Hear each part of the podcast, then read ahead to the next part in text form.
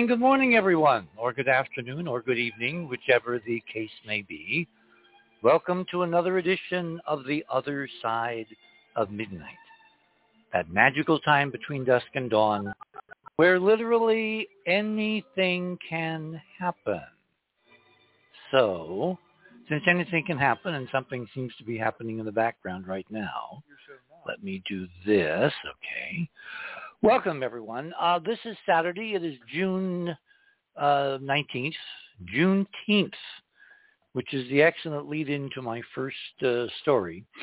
It turns out, if you go to the other side of midnight, for you who are not used to the drill, uh, the other side of midnight.com, that's our URL. Uh, click on that. That will take you to our home page. And from there, you will simply follow the bouncing banners. What you're going to do is you're going to click on the banner uh, near the top of that page, which says the Chinese dramatically reappear and other major Martian mysteries. Uh, we were going to do this last week, and I had uh, issues. I'm I'm sorry about that. Uh, we're working on some solutions, uh, and I will, you know, when we find them, I will let you know.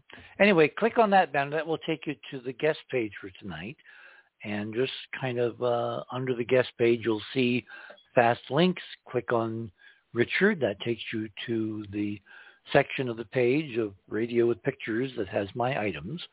My first item has to do with a 94-year-old woman from Texas um, whose name is Opal Lee.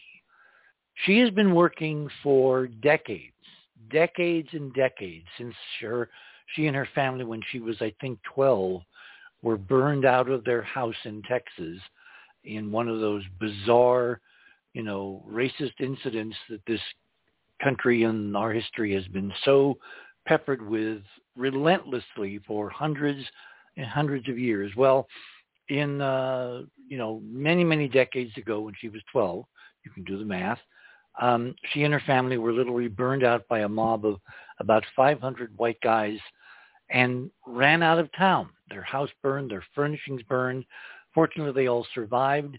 She is now 94 years of age, and she determined at some point in her very interesting life and career, uh, you can actually go and Google her, Opal Lee, um, was determined to see that this date, June 19th, when two years after Abraham Lincoln's uh, Emancipation Proclamation, the word finally reached Galveston, Texas, by way of a uh, certain Union general, whose name escapes me at the moment. Anyway, he uh, officially announced it. The last of the slaves were notified that they were free men and women, and it was on June 19th, um, two years after Lincoln had freed the slaves. Well, I did not learn, and I'm in the company, it turns out, of a whole bunch of other people. I did not learn about June 19th, Juneteenth, until just a couple of years ago. And it was stunning to me that it took two years for Lincoln's words to reach just Texas, let alone, you know, any farther parts of the then fledgling United States. So um, as of a couple of days ago, on Friday, the House and the Senate, Senate unanimously, the House with all but 14 members out of 435, voted to make this date, June 19th, Juneteenth, a national holiday, celebrating after hundreds of years when we as a society officially freed the slaves. I am just astonished that it has taken so long. So happy Juneteenth, everyone. The story, one of the stories of Opal Lee's relentless uh, crusade. I mean, a couple of years ago, she literally walked from Texas to Washington. It was more than a couple of years to try to get another administration to proceed by making the Juneteenth holiday, which is celebrated in a number of states, including Texas, as a state holiday, but not nationally she decided she was going to try to make it a national holiday. Well, the last national holiday that was authorized by Congress and signed into law by the president was 38 years ago.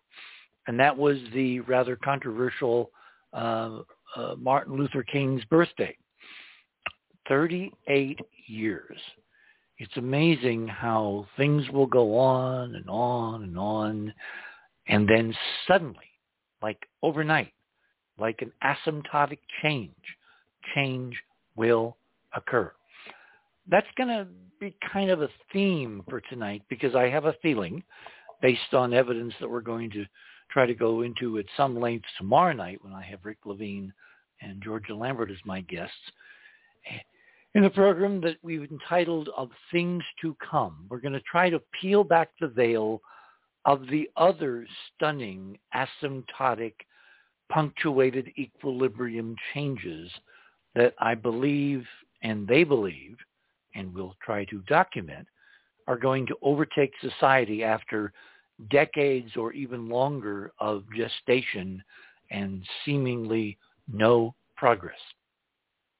It turns out, and this of course fits in perfectly with my uh, hyperdimensional model, which is all based on frequencies and heterodyning and, you know, when it's steamboat time, you steam and change doesn't occur gradually, but in this, you know, as Stephen uh, Jay Gould, you know, described it as punctuated equilibrium, meaning you've got uniform stuff going on, going on, going on, and then suddenly there's a change. That's what we see with Juneteenth.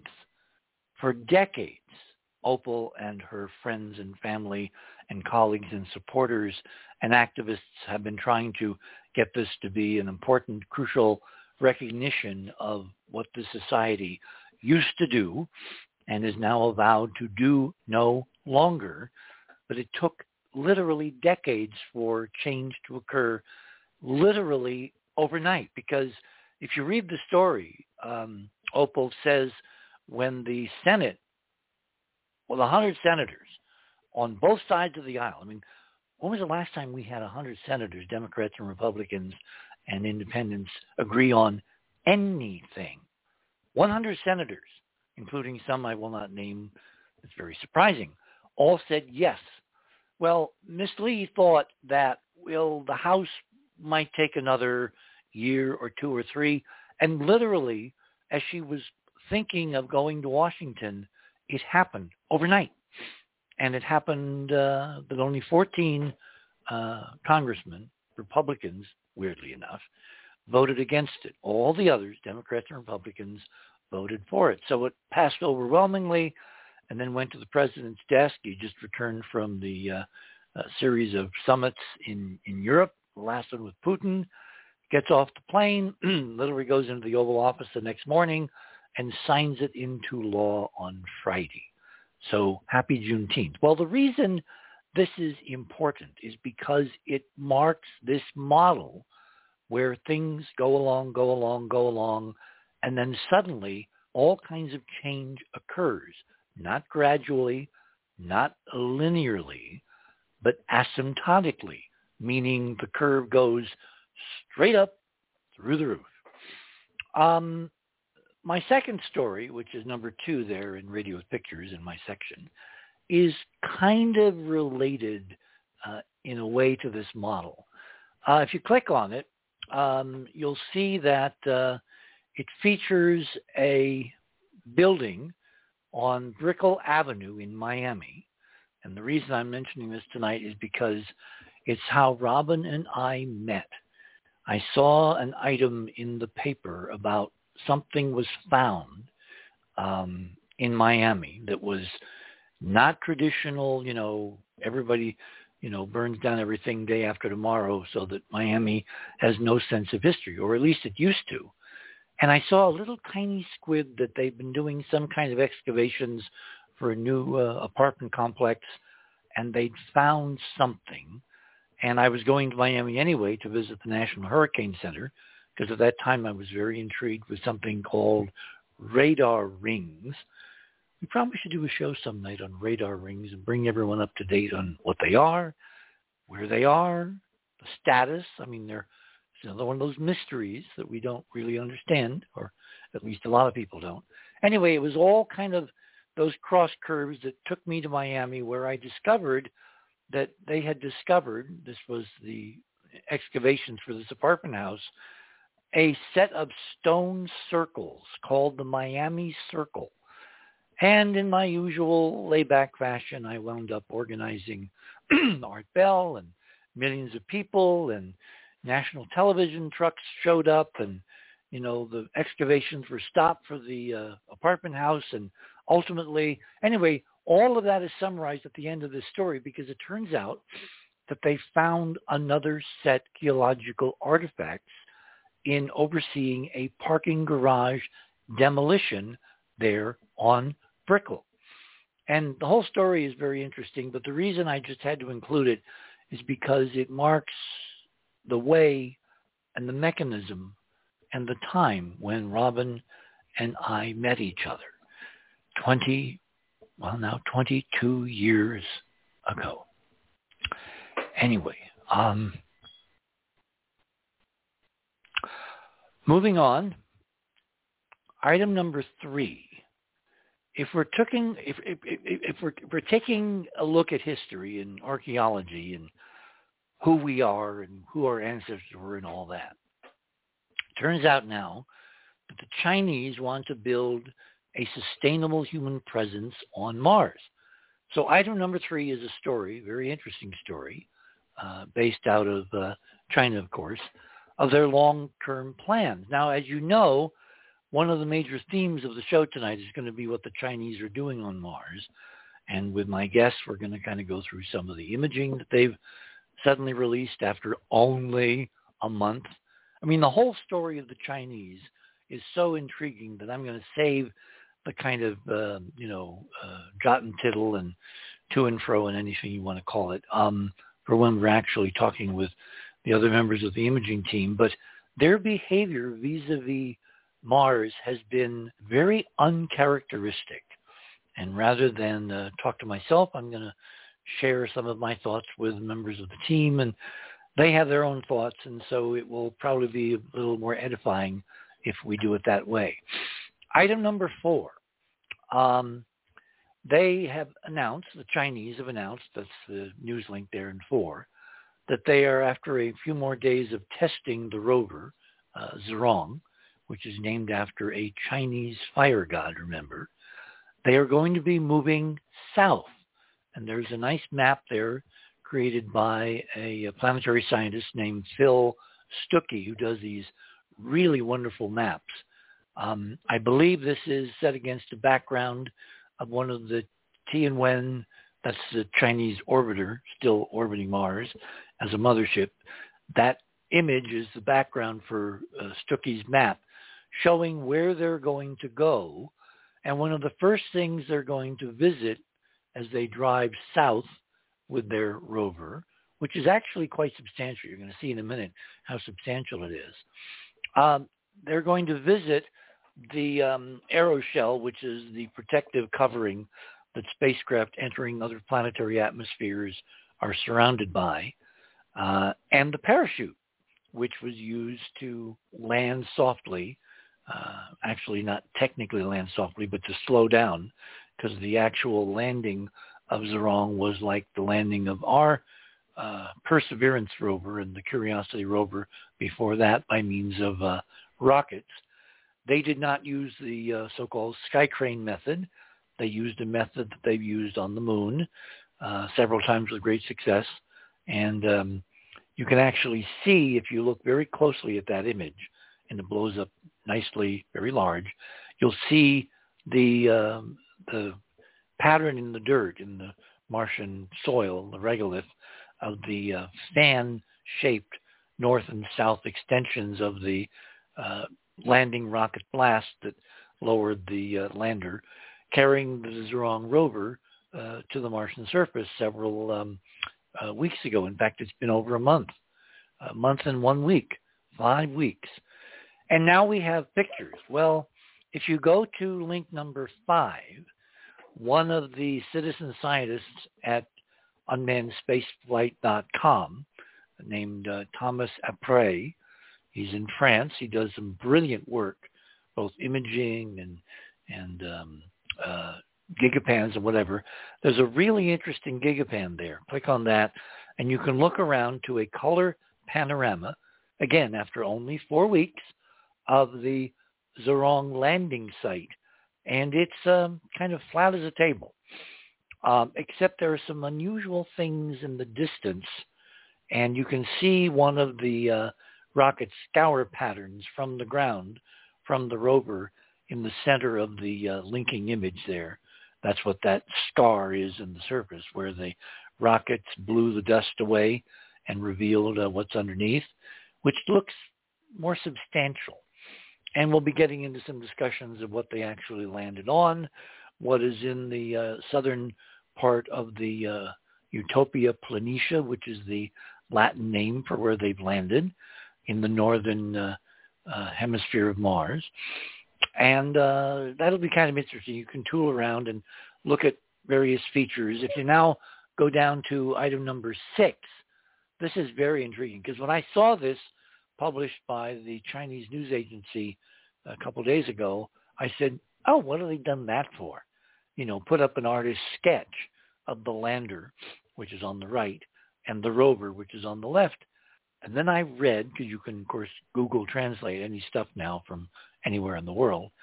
I read that, in fact, what the Chinese did was brilliantly take another little camera with them, which was mounted on the front toward the bottom of that yellow part of the rover in that image on the left. And they pulled out ahead of the lander on the little wheels and they released this little electronic package which turns out to be a deployable camera. Then they backed up the rover so it would pose side by side and they took a selfie and beamed it along with a bunch of other images which are available at that link back to Earth. And that is an actual image of the lander and the rover side by side with the wheels deployed, the solar panels deployed, the mast which has the cameras, most of the cameras up on top, uh, sitting there side by side.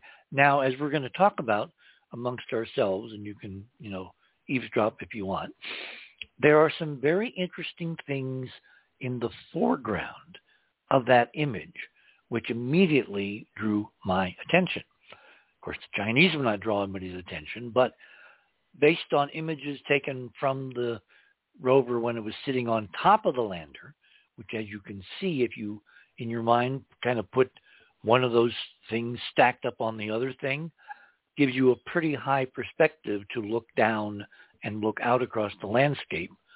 Um, there are some very curious things right around this lander rover combination that do not look natural.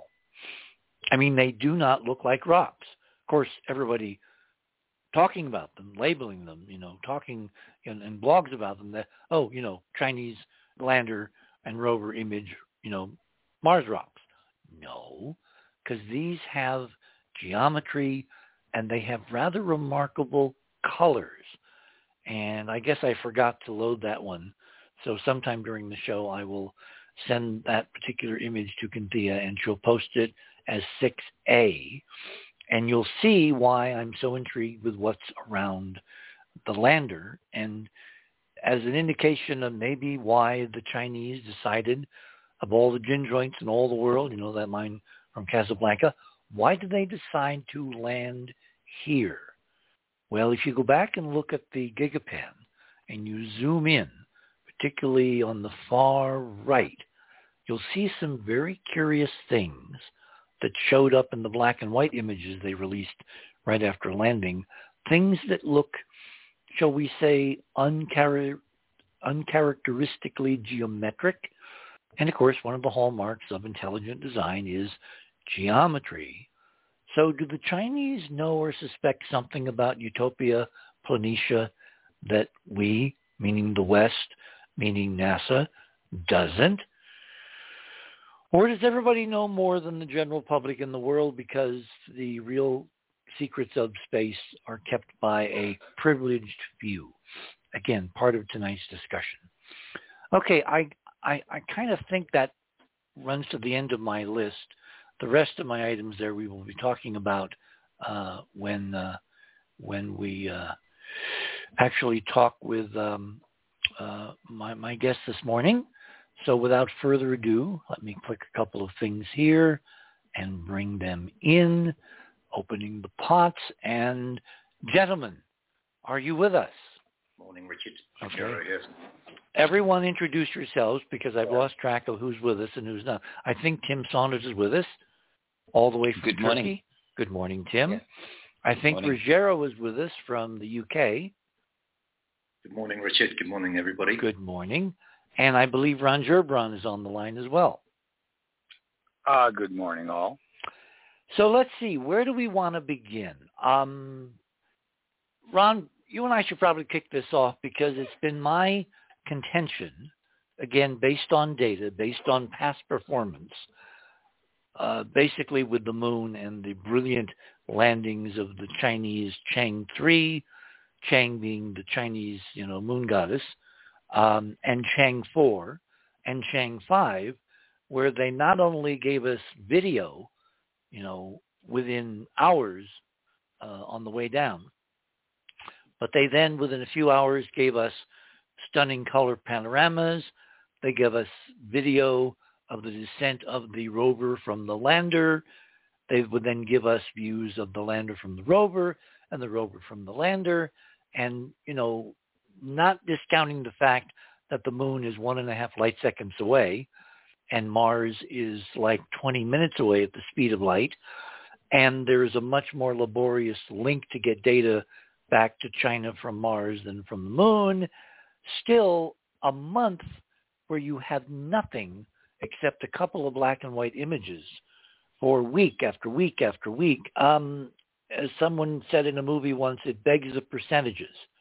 So it's been my contention from the beginning that one of the indicators of whether the Chinese were the captains of their own souls when it came to Mars would be their behavior after they landed on Mars.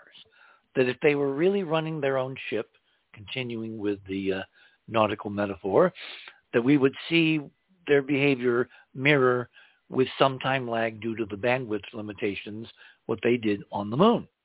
Instead, they in essence disappeared from any public comment, posting, news stories, leaks, whatever, for a month. And they only reappeared one day after NASA took their picture from MRO, the Mars Reconnaissance Orbiter spacecraft with the super telescope that looks down on Mars in low Mars orbit.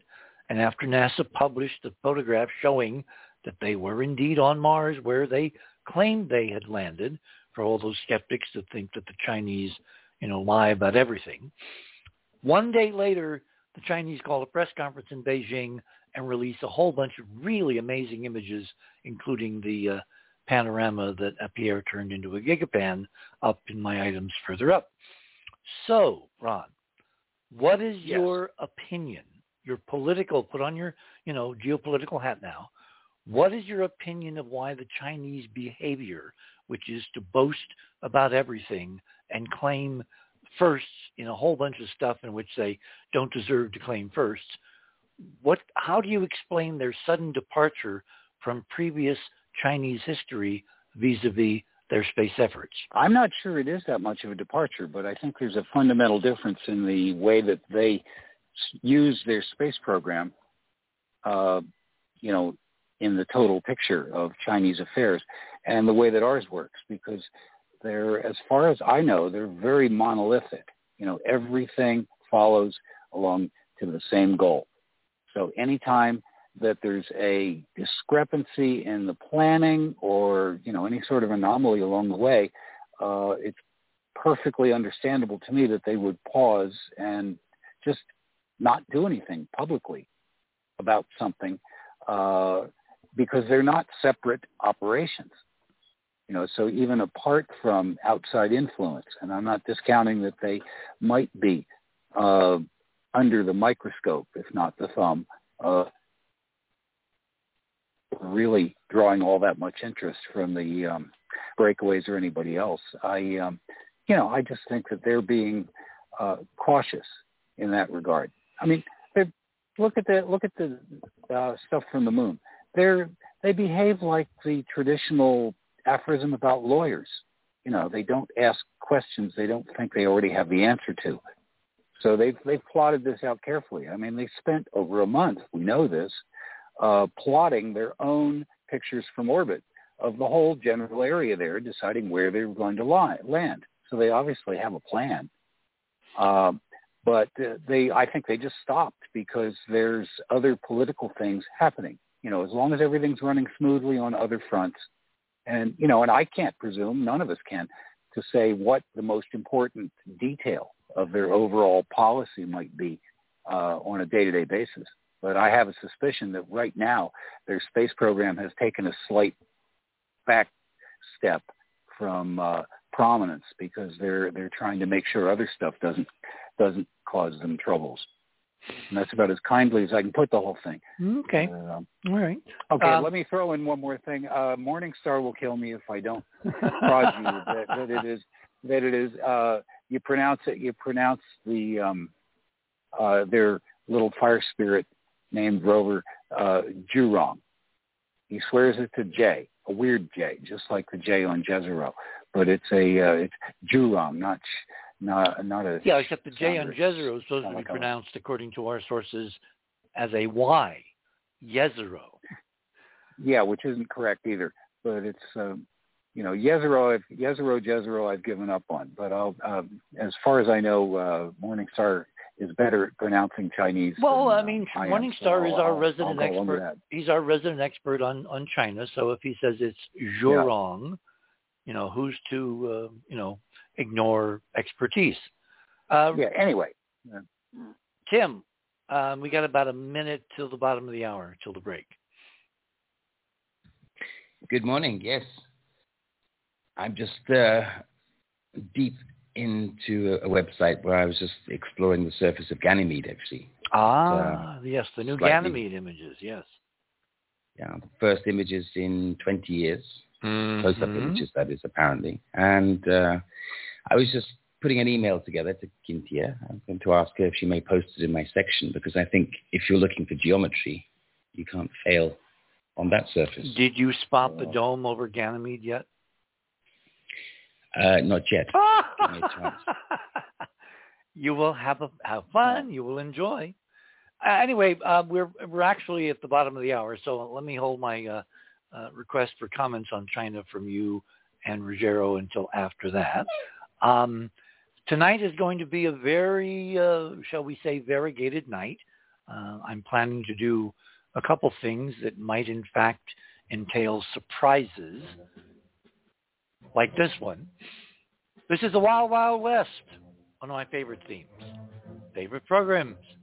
You are on the other side of midnight, coming to you from the Wild Wild West land of enchantment, the land of New Mexican endangered meadow mice. And that's a reference, an illusion that only a very few can understand. You're on the other side of midnight. My name is Richard C. Hoagland. We shall return.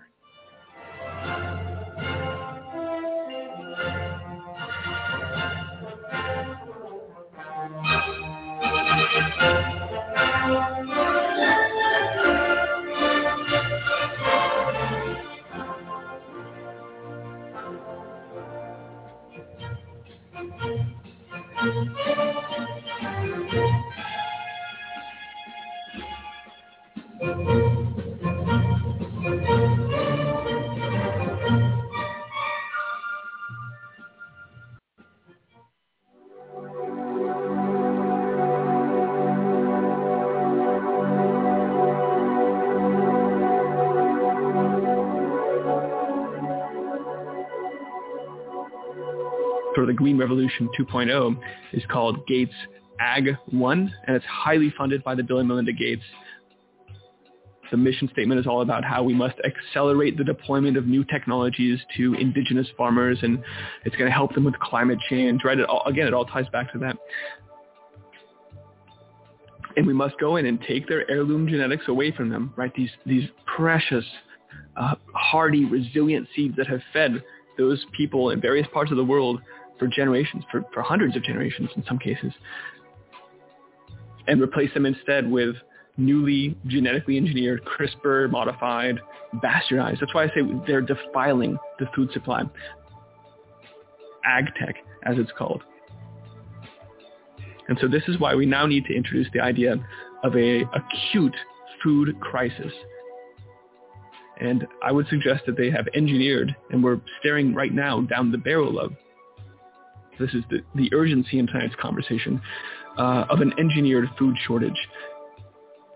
And they will use this food shortage, which you're starting to see now around the world, especially as the big bread baskets have started to experience crop failures and they're shutting down their exports of grains. Corn and soybean prices are rising precipitously. That means that the countries that depend on those exports, the net importers, are all already experiencing food crises. And so this is spreading around the world right now. And what will happen as we, you know, as we get through this is you'll see the media and these think tanks and the UN, all these all these players will point at the problem. It's just the Hegelian dialectic again, right? They'll say, now you see, because of climate change, mm-hmm. this is mm-hmm. why we're having these food shortages, and of course the pandemic. And this is why, this is why we have to move into indoor vertical farms and lab-grown meat. And this, you, there's no option. Now, now you feel the pain, and now you see why we've been doing this. We've had your interests at heart the whole time. We're from the government. We're here to help. right. So the, the, there, there's an acute crisis situation that we're now walking into. And that will be used to bring all of this nasty technology in. This is Christian Westbrook with the Ice Age Farmer, and you're listening to the other side of the news.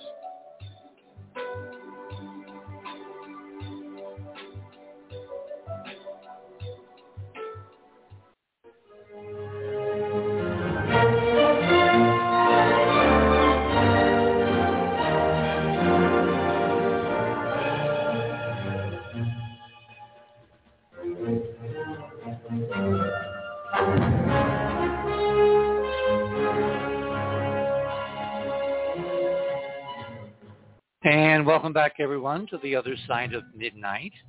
Here from the land of enchantment. Yes, the wild, wild west. And that's a double, maybe even a triple pun.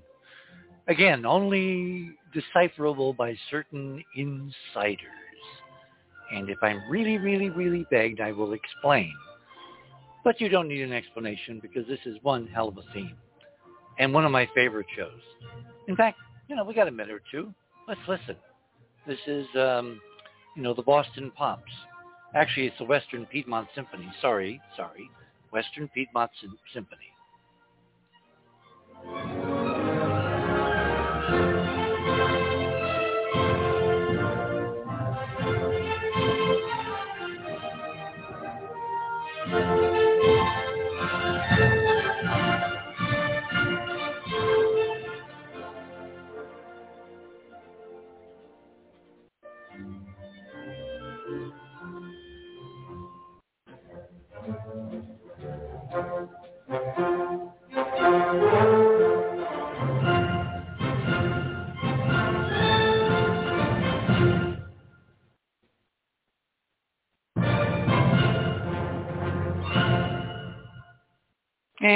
Welcome back, everyone, here on the other side of midnight. Okay, Tim, you were about to, uh, first of all, you're sending some information, images to Cynthia regarding Ganymede. And Ron and I have been discussing this for a couple, is, is it a couple, three years, Ron? Is that how long we've been discussing Ganymede? Uh, oh, easily, easily. I think we were both uh, before we discussed it. We'd both been looking at it for some time. I think, and separately arrived at the same conclusion. Yeah. There's an ancient dome yeah. over Ganymede. Whoever these guys were, to remodel the entire solar system, are great, great, great, great, great progenitors, uh, as I've termed it after uh, Clifford Simak's famous 1950s novel, The Cosmic Engineers they appear to have had a technology that could dome in entire moons. So building something 30 miles wide over Jezero uh, would have been duck soup, and uh, we will get into some of the permutations and, uh, uh, shall we say, controversies regarding that a little later in the program. So, Tim, you're sending to Cynthia these new images taken by the Juno probe, which was sent to Jupiter to this very elongated uh, polar orbit uh, a couple three years ago, and because of the way the orbits work, they had to wait for the proper alignment because they have very limited fuel to do, you know, orbit changes, and they were able to get it so it swings down at the far part of the orbit past uh, Ganymede, which is the second to furthest major moon of Jupiter from Jupiter, and they got some spectacular black and white images. I don't know yet whether they published the color yet, or one of the citizen scientists who take their feeds from their camera, kind of like Percy uh, images from Perseverance, whether they put them together as color. Uh, if, if they have, no one's brought that to my attention. But even the black and whites are very revealing. So what we're going to do is in a few minutes we will turn our attention briefly from Mars to Ganymede, and we will talk to um, Tim about what he sees on Ganymede. In the meantime, what are your thoughts about the Chinese? I think they make great food. um, uh, can you be a little bit more specific? I mean, um, well, I mean, Ron seems to dismiss their behavior as in keeping, and I think it's totally 180 degrees out of phase with everything they've previously ever done in space, particularly after they advertised in a poster that they stole from Curiosity that they were going to go to Mars and they were going to re- reveal ruins, ancient structures built by whoever was building super stuff on Mars. Then they get there and they disappear for a month, and I cannot see in any way, shape, or form why that is conforming to their previous behavior. And in terms of saying, well, they have more terrestrial concerns, usually nations use space as a kind of a game changer to change the subject, to change the conversation, particularly have something to brag about. And the fact that the first time out of the gate, they successfully put a major orbiter into Mars orbit. They then landed on a planet which has swallowed half the spacecraft that have ever been sent there. They landed successfully for the first time. They now have an operating rover with good cameras taking really interesting pictures, and they don't say anything for a month. I'm sorry, I do not see that as normal behavior. I see it as confirmation of my model, which is the Chinese are not the captains of their own soul, particularly when it comes to space. Certainly when it comes to Mars. That's well, the context. I hear what you're saying. I do hear what you're saying, but I think on the other hand, why would they want to share this with everybody? I mean, the Chinese are, are busy with for bragging rights. Why have they just published? Remember, item number three. They're now talking about habiting Mars, about literally building colonies, of setting up their own domes, of doing all the super things that, you know, no U.S. government has ever said we're going to colonize Mars. The only guy who's saying we're going to colonize Mars is a, a South African who's an immigrant named Elon Musk. So in terms of the government, they're the first government. The Russians haven't done this either. They're the first government to say forthrightly, we are going to colonize Mars. And Richard, yes? there, are, there are so many factors here, and bragging is not the most important. There are those that brag and those that do. And it seems that the Chinese are just doing at the moment. So, I mean, let's just take it a little bit further uh, away from Mars, actually closer to home. Uh, this space station which they're putting up. I mean, they've just launched the third of 11 segments, I believe, uh, which will create their own space station which is totally independent from every other nation as far as I can understand. And are they showing, are they sending you the blueprints? Are they going to tell you what their manifest is on board of each, each uh, you know, lifter from the, from the, the surface to the, the station? Of course not. I think what they're doing is they're just getting on with it because there's just too much at stake.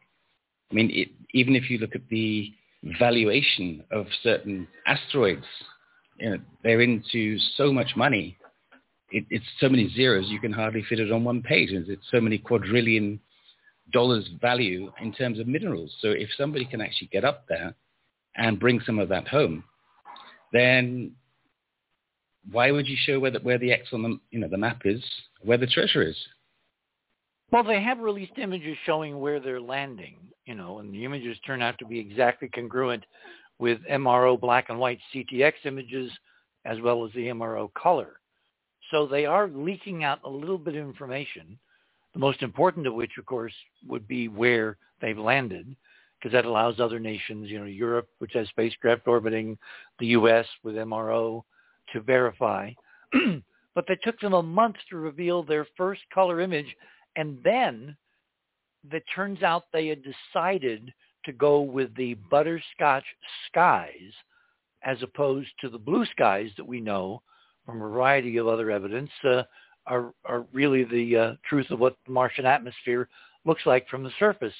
So it's almost like they had to wait and wait and wait while some kind of behind the scenes negotiation was going on.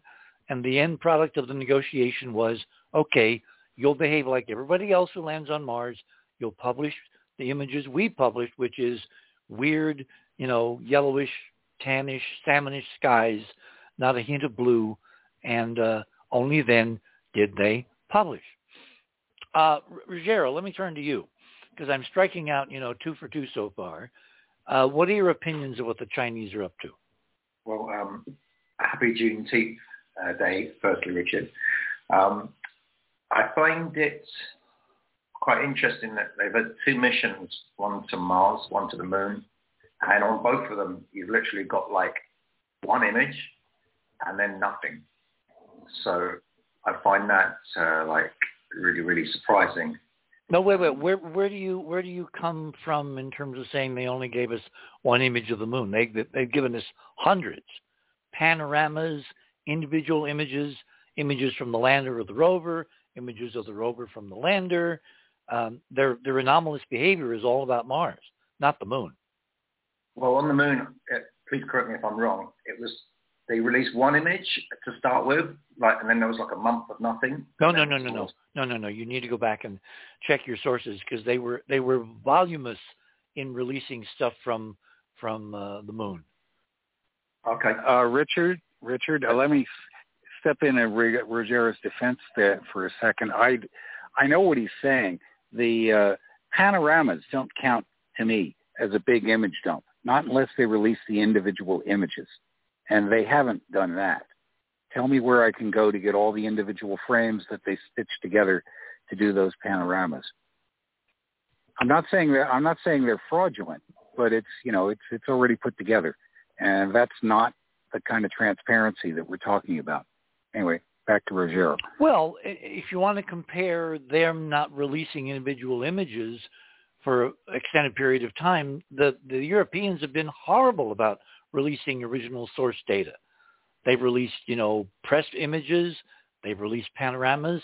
You know, they've actually outdone the Chinese in terms of secrecy, and this has been a common complaint against the European Space Agency for many, many years. It's almost like everybody, when it comes to what's out there, do not behave normally. Because if you spend, I forget how many, you know, yen it, this mission cost the Chinese, and them talking, you know, boastfully about setting up housekeeping uh, on Mars as a colony, you'd think they would sprinkle within that four-week period even one color image of the horizon, and they didn't. They gave us one color shot looking down on the lander to show that the panels have been extended and to show a bit of the surface, and that was it. So this is not normal. Again, against what they've done press-wise. You know, forget the source data because source data has been very rare um, in terms of all space programs, NASA included. You know, we they they they actually claim they're giving us raw imaging, but we know that they give us reduced imaging, and they store the raw data on, you know, Perseverance, talking in terms of the latest mission, what they've been giving us in terms of certain representations from Percy is very much degraded raw data, which says to me it's not raw data. It's been, you know, filtered. It's been censored. It's been, you know, debanded so that you can't really delve into the details and figure out what's going on. In other words, everything above the atmosphere seems to have a quarantine around it. The most glaring example recently being the Chinese behavior, which was very much in opposition to what they did with the moon, which was to give us panoramas, to give us images, to even post images on the Chinese army website from which I was able to discern that they had photographed there in Mare Imbrium the same kind of glistening glass structures that we had photographed back during Apollo on film 40 years before. That kind of confirmation would not would not have been possible without the Chinese being forthcoming through their most credible out, outlet, which was the Chinese army. Uh, Richard, on the uh, rover landing site on Utopia Planitia, have, have you... Um. Have you, have you gone up to... Sorry, thank you, Rod. Zhurong. have no, you panned up towards the sun on the on the image, which you can do, because obviously you can go around in a circle 360, or you can put, pull your little cursor and go up to the sun. And uh, I'm not saying that there's anything in the sky.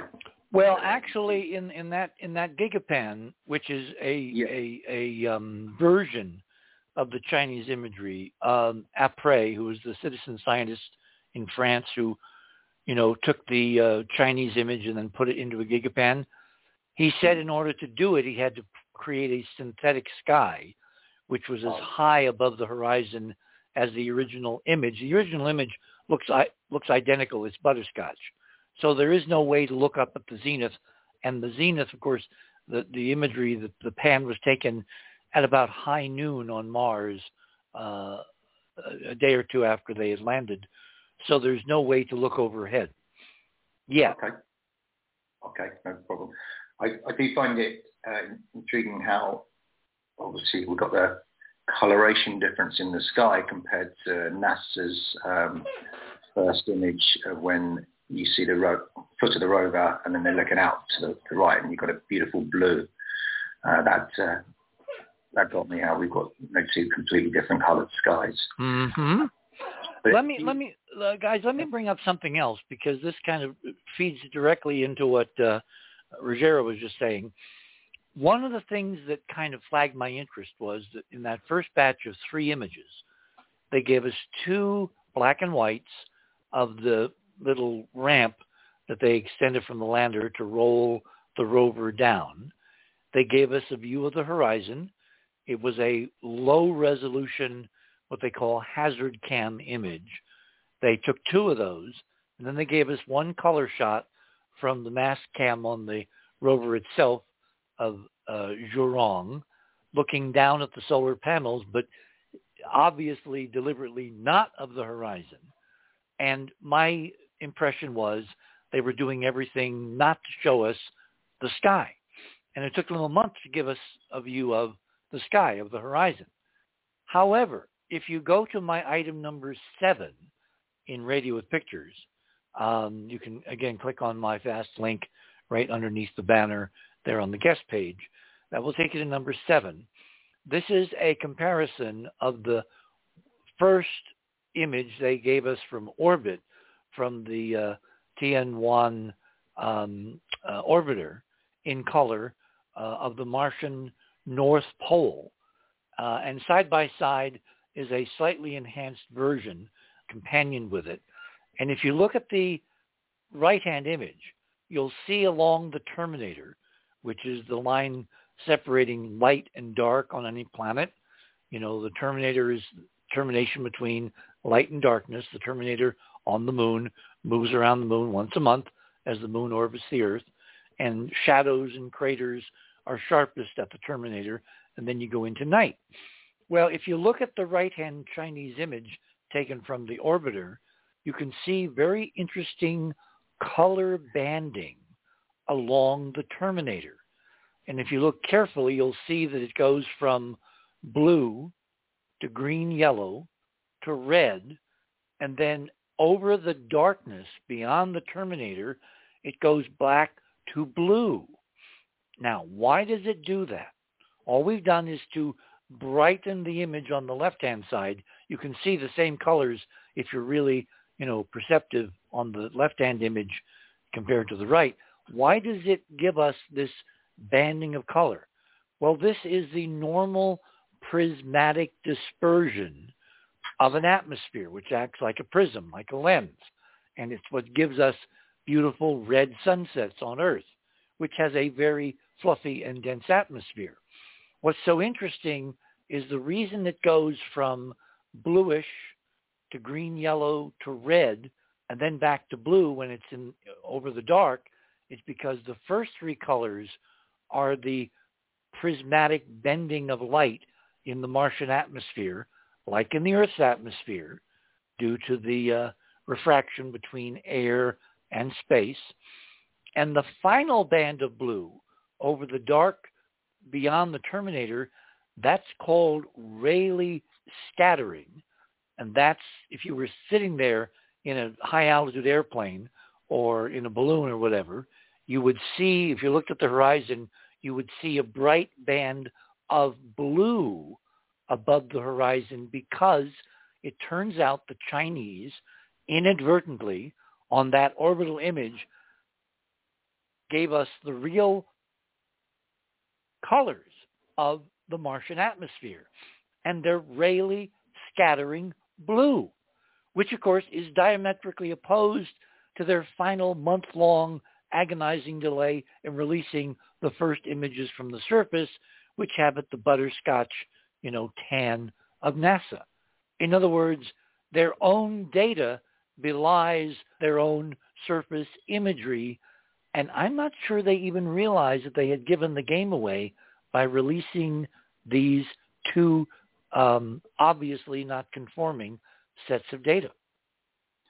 Uh, Richard, um, if I interject, so as like a control model, we, we've obviously got lots of missions where, or I assume there's lots of missions where we've gone to planetary style systems um, and a, uh, a, satellite has done a flyby. Um, so if we look only at, only in this solar system. Yeah, that's what I mean. So um, I mean the word planets. Excuse me. So as a control, you could look at those planets or asteroids that don't have any atmosphere, do the same kind of um, analysis and and see what you come up with with those to look at the sort of light refracting properties. Does that make sense? Yeah, I have, and it, there's there's nothing there. when you photograph the moon, if you expand the brightness, you know, really, uh, you know, enhance the brightness, mm-hmm. you wind up getting, uh, you know, uh, no colors beyond the Terminator, uh, no hints of atmosphere. You get some speckling depending upon the angle of the lighting on the camera and all that, but you certainly don't get what we're seeing in this Chinese imagery of Mars. However, if you look at the European imagery from orbit of Mars, you look at the hmm. NASA imagery of Mars from orbit, you get the same phenomenon as you do when you take pictures of the Earth terminator looking down with Earth satellites either in geosynchronous orbit or in low Earth orbit. In other words, refractive properties of an atmosphere are invariant to the density.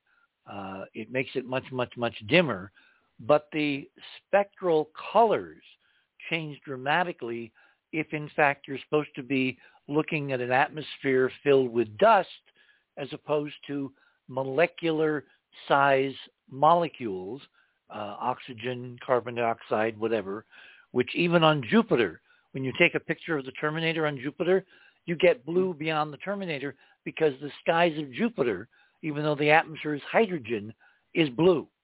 It's all due to the size of the molecule doing the scattering uh, compared to the wavelength of light that's being scattered. So the skies of Mars are blue. The Chinese data itself says they're blue, which means the surface imagery that shows it's brownish or tannish or butterscotch is not consistent with their own orbital data. That makes total sense. which means they had to change the color. And it took them Yeah. it took them a month to politically decide to vote with NASA. And the fact that they only came out with these color images on the surface the day after NASA says, yes, they're on Mars, there they are, I find, again, very, shall we say, um, indicative of political things going on behind the scenes. Yeah, certainly, uh, certainly strange, isn't it? That you- you're getting those two contrasts. So, Tim, do you want to, has, has, has Cynthia been able to post her images yet? I I did not have any confirmation yet. Let Uh, me, let me maybe- go look. Maybe. Let me go look. But I was just going to mention that while we're talking about you know, the coloration of Mars, Ah, she has posted your images. okay, the atmosphere on Mars is predominantly uh, carbon dioxide, Right?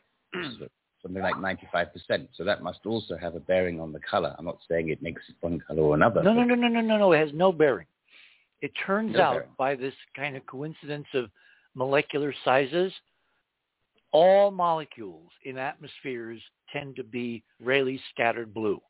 Doesn't matter what the composition is because the molecules are all about the same size. So they scatter blue light. It's not absorption or refraction or whatever. It's called scattering. And it's been well known for, you know, hundreds of years. There was a guy named Minnaert who wrote a classic book that uh, artists who, you know, deal in, in uh, landscapes know very well called Light and Color in the Open Air. And uh, it talks in, extensively about Rayleigh scattered blue skies going back to, you know, Maxfield Parrish and other classic landscape illustrators. So it doesn't matter what the atmosphere is on a planet. If there's enough of it, you will get blue skies regardless of what it's made of. Okay, well that, that's uh, good to know. I mean, it'd be interesting to discuss some of the other planets in our, our solar system, and where they obviously have very different atmospheric conditions. So you're saying that you know the atmosphere in Venus has nothing to do with the actual gases involved in, in the atmosphere. If you Uh, there are exceptions. well, the- chlorine. well, if the atmosphere was chlorine, it would be green. but that's not, because you know. of that's not because of scattering. That's because of absorption and and re-emission. if the atmosphere, if if if the molecules making up the atmosphere are no, basically non-reactive, like nitrogen or CO2 or you know whatever, you get the blue of, of the scattering. right. if it's something incredibly reactive, which interacts with photons in a very energetic way, that's why chlorine has a kind of a greenish yellowish cast because it's not just scattering light, it's interacting with it, absorbing it and re-emitting it. So it's giving us spectral lines of emission, which is a very different physical process. I'm talking about neutral atmospheres like hydrogen, like helium, like if you could have an, an atmosphere of krypton, you know, gaseous krypton, uh, Mhm. it, it would be blue. Um, give you an example. Um, when when the New Horizons mission, and I probably should put this one up too. Cynthia, we're going to have to start making a list of what I'm going to add to my section. The images in color of New Horizons looking back at Pluto is a stunning, beautiful, gorgeous crescent with a brilliant blue atmosphere, even though the atmosphere is made of nitrogen with a smidgen of uh, methane gas. It's blue because it's not absorbing or emitting, it's scattering. Richard, we're coming up on a hard break. Oh, that's right. Continue. Yeah, yeah. Okay, uh, very glad. Thank you so much. I'm glad someone is watching the time. Actually, we actually went by the time. Ah, oh, Cynthia's going to kill me. Anyway, all right. You are on the other side of midnight. Uh, my name is Richard C. Hoagland, and we will be returning shortly as soon as I do a couple of things here full of switches. Don't go away.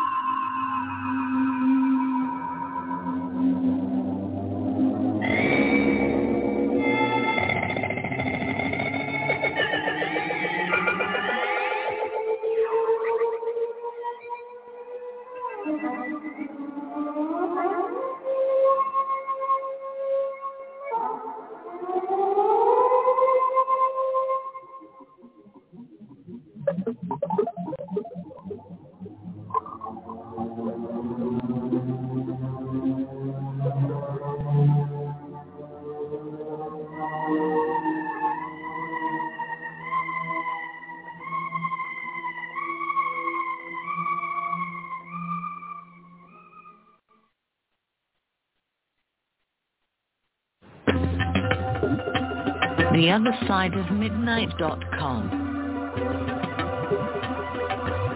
Tune in to listen to Richard C. Hoagland and his fascinating guests. Support the broadcast and don't miss another groundbreaking conversation. Join Club 19.5 to get access to exclusive member benefits. Listen to past episodes anytime on any device. Search the archives of over 180 episodes. Membership costs $9.95 a month, 33 cents a day. Talk radio at the cutting edge of science and thought. The other side of midnight.com.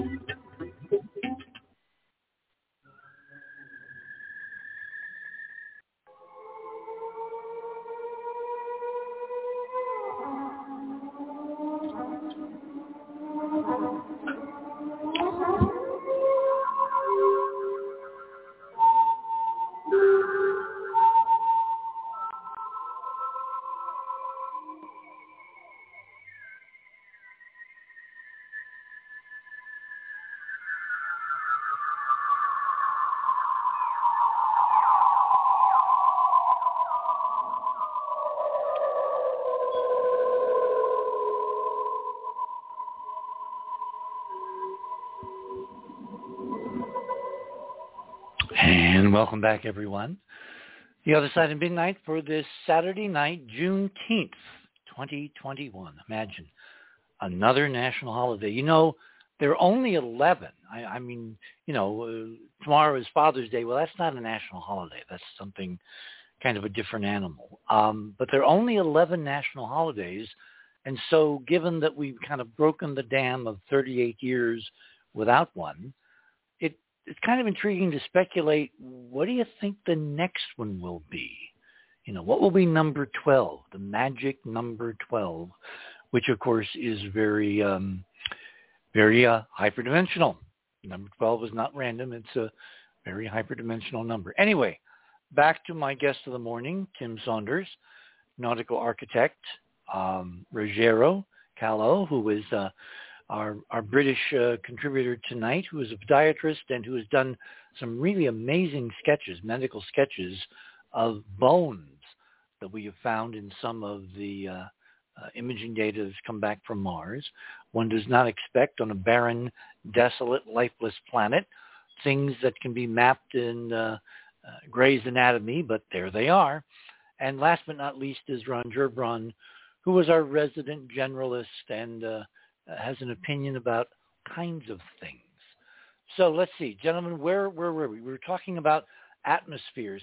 All I'm saying is it appears that there's this um, coherent um, propaganda now being fostered by the Chinese that the atmosphere of Mars is is unhealthy, unsightly, kind of icky, um, as opposed to that first astonishing uh, image we got from the color hazard cams on Perseverance, which showed a gorgeous uh, blue sky on Mars right after the landing of Percy. And as Ron has pointed out for many, many years, well, Ron, why don't you tell them what you've been pointing out to me endlessly in hours of discussion on this behind the scenes? Oh, which part? The opportunity part. Oh, uh, yes.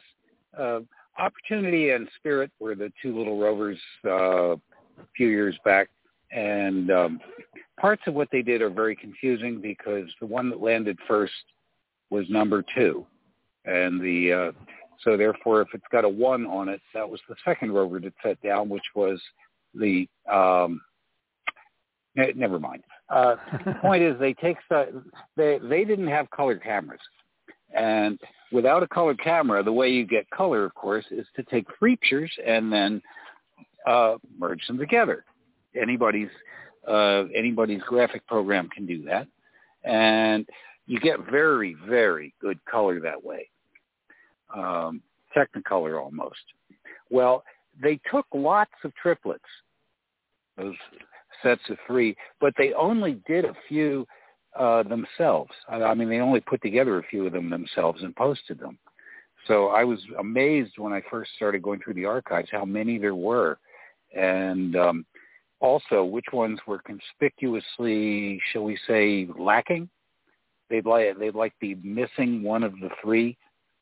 Now, depending on which one it is, I won't get too technical here, but depending on which one it is, you can average the other two together to get um, the missing one. Uh, you only need two of the three, but if uh, yeah, it seemed like uh, often enough uh, when something very interesting was there, they either neglected to take them, or there was just one missing, or it was horribly damaged. Anyway, or or they didn't put it in the public archive. What makes us believe? Oh, of course. Just because NASA. Well, let me let me lay this out. Just because NASA says we're Okay. giving you every raw image, who? What makes us believe based on their past performance? Remember, in law, if the witness can be proven to have been lied about one substantive point, the jury is instructed to disregard or regard with a jaundiced eye every other piece of witness testimony from that witness. Well, NASA has been proven to have lied so many times that even I've lost count. It's hundreds, maybe thousands. So why would we believe, even though they tell us every image they're taking is somehow ritualistically promptly posted as a raw image in an open archive, which ordinary non-insiders have access to? Oh, absolutely. You're absolutely right. They couldn't have. Uh, they obviously leave lots of stuff out, or at least they did. I mean, it's it's gotten a little more difficult perhaps right now because they're. I mean, we get same day service off Perseverance, which is one reason that China is making themselves noticed for the wrong reason because they're not doing that. You know, the but this is new. I mean, back in the uh, Apollo program, how many years was it before they released most of the Apollo photographs? And Yeah, but the Apollo photographs were not. They brought back. the Apollo photographs were not electronic; they were film. They had to go through No, one laboratory in Houston, and it was decades until we actually had an internet where they could post access. So, I mean, the delay in seeing all the imagery from Apollo is understandable in terms of technological development and access and all that. Whereas now, Sure.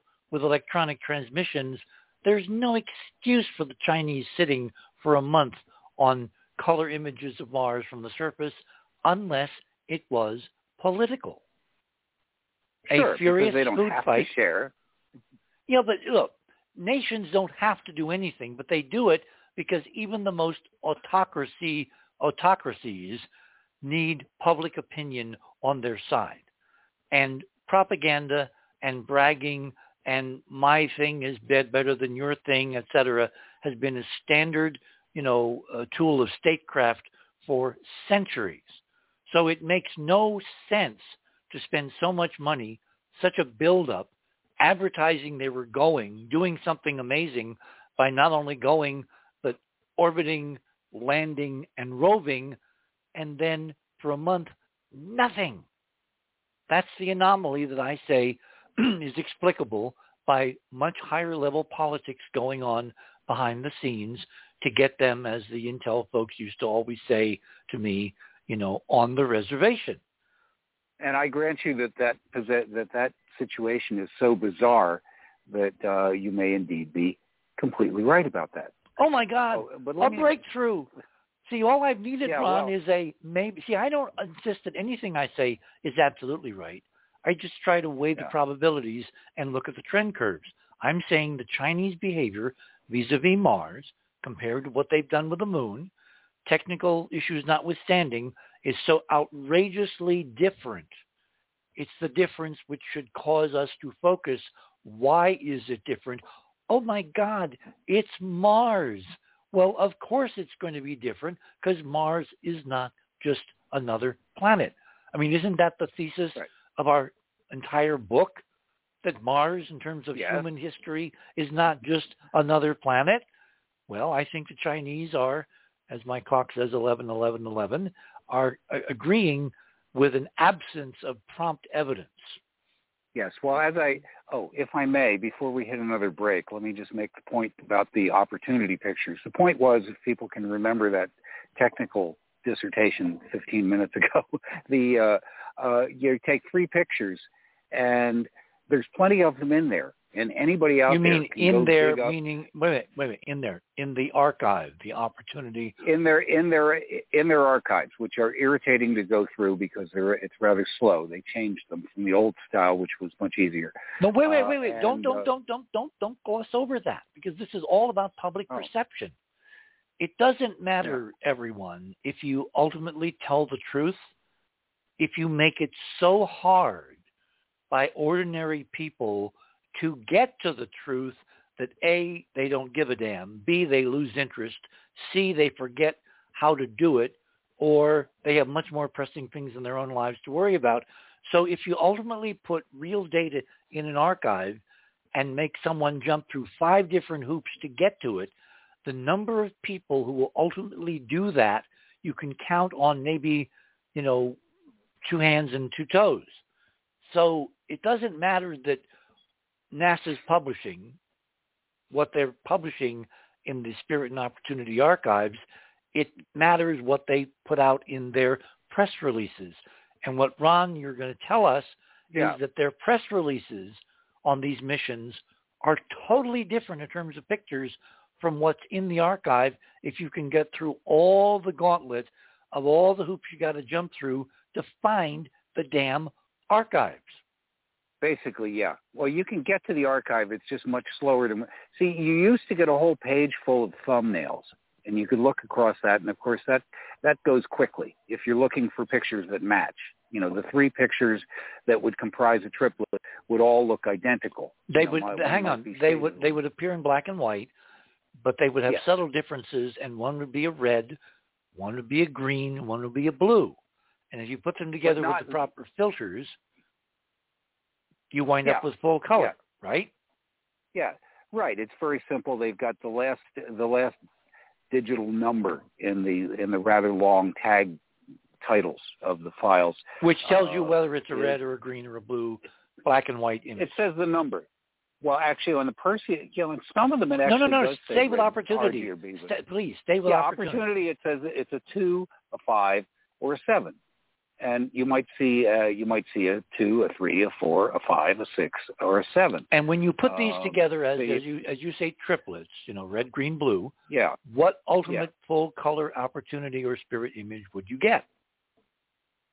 right. You will get well. You take a two, a five, and a seven, and you tell your uh, you tell your graphics program to that this is RGB, and just put them together that way. The two is the red, the five is the green, and the seven is the blue, and they're within the nanometer uh, bandwidth of what we consider to be. You know, it can vary a little bit, but it's uh, you know I'm getting that's older. I'm getting older here. Get to the punchline. What do you see? Okay. Well, the punchline is what you get when you put them together is a blue sky. What? Anyone that's got uh, Wait, wait, wait, wait, blue wait. sky. You're you're saying that these images secreted away in an archive you can never find when you take all the time and energy and trouble to find it, to go through the algorithms, to log in, to remember the code numbers for the filters. When you put them all together in the archive, NASA's been publishing, for those that give a damn, blue sky images of Mars. Yes. Wow. And for one, and for once, people of the Earth, if uh, anybody thinks that even Richard is being a little over the top in the way he's presenting that, you will find on the page. Just look for Mars Exploration Rover. Just type that in, and boom, you'll go there. That's Uh, the. Richard, uh, it was the it was the MER program. Yes, Ron, yes, Tim. Ron Richard, um, can I just interrupt? For a Of minute? course, of course. That's what the show please. does. Very elegant. I I've just posted onto our um, Skype feed a um, photograph. I'm not sure if you you guys have seen it. It's from the Mars. oh, this is dot gov. Ruggiero, not not Tim. See, you Brits, you all you all sound alike. Oh. Come It's on the page. It's on. on the Um, page. It's on the page already. Okay, so Yeah. it's the it's, it's on my images. Um, Curiosity spots cloud cover over Mont. oh, Uh, wonderful, wonderful. we're, Oh, that we're going to have oh, a wonderful clouds. conversation about the clouds, but let's not Yeah. depart from opportunities color imagery which shows blue skies yet. Because what I'm trying Yeah, to make but- the point is that in public and press images, which are replicated by the agencies and published by newspapers and television and internet outlets all over the world, that's the NASA that the world sees. Nobody, except for a tiny handful of, you know, obsessive compulsives, ever go through the laborious process of getting to the raw data, assembling them, and posting them anywhere, and then it's not official. So the world view of Mars through NASA's press imagery is of stupid butterscotch skies. It's only when you get down to the archives, which are traditionally like years late in being posted, that you'll find that their private data is totally different than their public data, which means if they're ever called on the carpet, if there's ever a congressional hearing and someone is dumb enough to say to NASA, why do you have two different images of the same place with two different sets of sky colors? They will simply say, well, one is merely press imagery, which is not calibrated. The other is in the planetary data reference. It's scientific, it's calibrated, and of course, that's the real data. And bingo, they get off scot-free. Right, right. It also says false color in the very small print on the write-ups of a lot of the press stuff you'll find, and you still see that around there. And when it's not, I mean, you'll even see it in orbital shots from like Mars uh, reconnaissance orbiters. Sometimes it'll it'll intimate that something is false color. It's not really. And I mean, they're not even photographing the sky; they're photographing through the sky, but they give themselves wiggle room. Um, the uh, but anyway, so everybody, I, the thing about this is that if you go back to the opportunity, if you go to opportunities page, like I said, just play opportunity raw images or Mars exploration rover. It's not hard to get to the website, unlike the Europeans, where you will have to spend some time figuring out where the archive you need actually can be found. And then you need a degree in something in order to navigate it. Uh, the uh, it, it takes a while. Uh, the uh, I have a friend in uh, Holland that can probably help you with that. But the uh, if you go to if you go to the Opportunity uh, Spirit sites, uh, they have a page there. It says how to decode image file names. It's right there at the top. Go ahead and read it. It's like one page. You get down to the bottom of the page, and it says, therefore, if you look at, I'm not re- I'm not quoting it, but this is pretty close. Uh, if you look at the page, you will find other similar images that you can group together. Uh, I'm going, what, what, what, what, what? It's, it's, it's, it's astonishing. They spend an entire page explaining to you that uh, anywhere from 3 to 11 of the digits in the number are the number of seconds that the, uh, that particular uh, mission was on the ground. And yet there's, there's hardly any continuity to them. Images that are right next to each other have completely different numbers. Uh, it's it's very very strange. So they make But it very, very hard to find any specific piece of data. By a simple search, yeah, that's why you have to know how to kind of go around and it. how many people do you think out of 7 billion on Earth have the expertise, the time, the energy, you know, just, just the endurance to jump through all these hoops to ultimately get to assembling three images and looking at them and saying, oh my gosh, the skies on Mars above opportunity on Sol so-and-so were blue. hmm Oh, four thousand two hundred and fifteen, I think, or is it sixteen? Yeah, not a lot. No. Uh, uh, Ron, can I just uh, Yes. get back on, on Yes, your Tim, please. I'd like you to go back to the uh, the original image that I'd uh, just put up, or the NASA link, and it says this. Oh. I'm going to read it out on the website. Yeah. The image Yes. is made up of 21 individual images stitched together and color corrected so that the scene appears as it would to the human eye. This Okay. is this is the Curiosity press release image of the clouds, right? That's right. So that it's really crystal clear as well. Okay, so let's let, let us talk about clouds because Yep. suddenly NASA become very enamored with clouds. Hmm. Um, Ruggiero, you've been noticing this. Ron, you've been working on this specific image.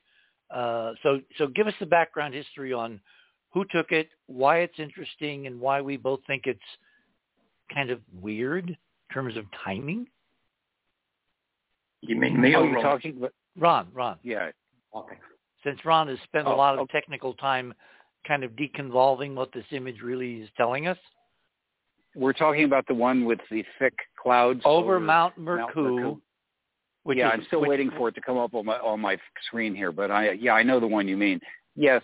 Yeah, uh, by the way, for those folks who want to find it, it's number six in Ruggiero's uh, section of Radio with Pictures. Again, click on his name. I thought the- it was Tim's. Maybe that's why. no, no, no, no. This is Ruggiero. Okay. Yeah. All right. Okay. Ruggiero's no problem. Six, four, five, six. Bingo. Yeah, there it is. Uh, available in two versions, one of which has the clouds moving. But, uh, you know, that looks like a thunderstorm about to break. And you won't find any other pictures in the Curiosity catalog that have clouds that thick. And uh, I think it's a um, it's an overlay, and they kind of hint at that. Some of it there, describe you know, what you mean. You know, you have to define terms. What's an overlay? Well, an overlay is one picture on top of another, and I think the cloud you. pictures is a, a collection of a whole bunch of clouds, uh, different cloud pictures, all mashed together in order to give a nice thick cloud cover. Because I ain't never seen one that thick. I don't know if if uh, Remember, Remember the Ruggiero atmosphere of. Mars, I'm not going to bore people with my comparisons, but the atmosphere of Mars is, to- is told to us officially by every space agency, no matter what government in the world is showing us images from the surface of Mars, we're told the atmosphere is one one thousandth as thick as the Earth's. And yet it has clouds that to me look like when I was a kid growing up in Indiana, you know, it looked like those sulfurous greenish clouds before a very heavy thunderstorm was coming in with the wind rising and the smell of sulfur slightly in the air. In other words, it looks like it could be photographed over any canyon on Earth. exactly, I think it's a hundredth, right? Uh, yeah, yeah, that's One right. Uh. Yeah, one percent. Yeah, as, as opposed to as opposed to the ten percent that it actually seems to be, and which everybody from Schiaparelli on up until recent times thought was the case. Yeah, but it's uh, no. That's that's basically my great insight analyzing the picture. Uh, you can tell it's an overlay if if people look at it. You see the little see the little nipple on the left on the top of it of the butte. Okay, which I'm sorry, really Richard tells me that's Richard tells me that Mount Mercou is really like 20, 25 it's feet high. 25 but, uh, feet high. Come on, this is a low angle Yeah. shot looking up to make it incredibly impressive.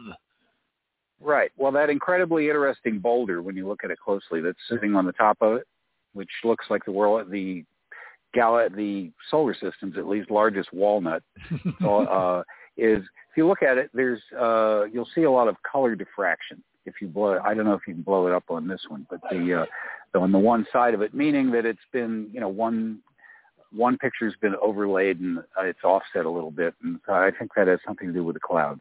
It's got a little color fringing on one side of it, which the rest doesn't have. The point is, those clouds are unnaturally thick, and they sort of admit that in the small print, and if you read all the write-ups. But It's all in Um, the small it- print.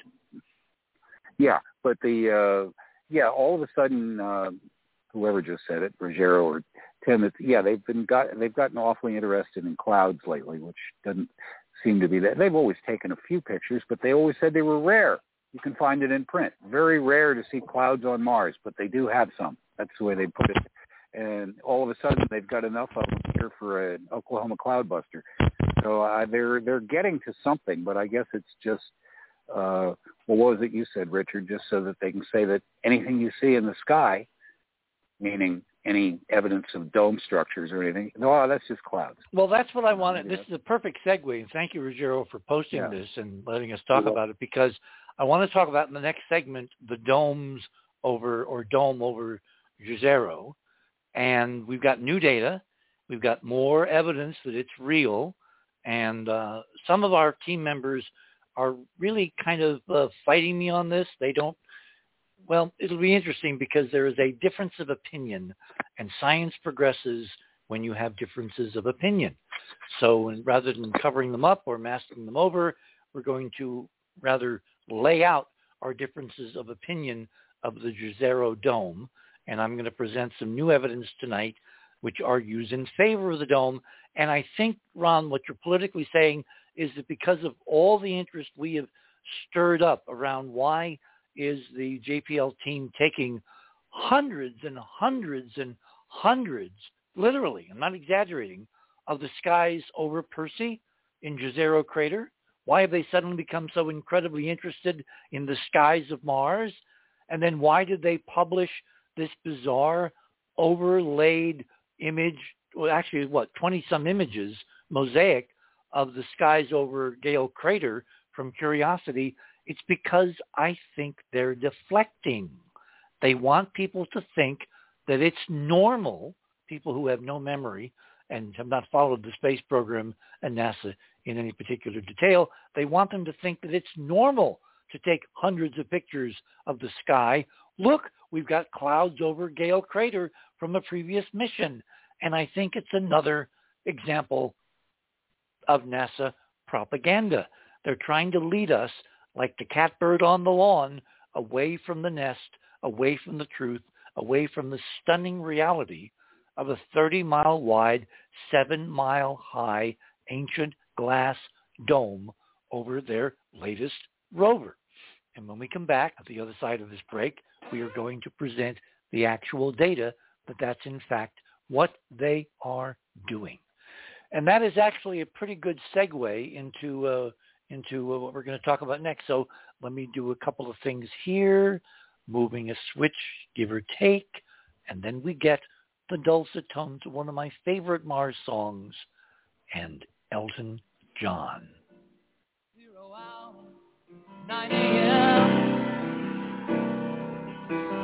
Because you see, it wasn't always that Mars wasn't the kind of place to raise your kids. And that appears to be one of the major things that NASA and the Chinese and the Europeans and everybody else who goes there as a government seems to want us not to understand. Elton, take it away.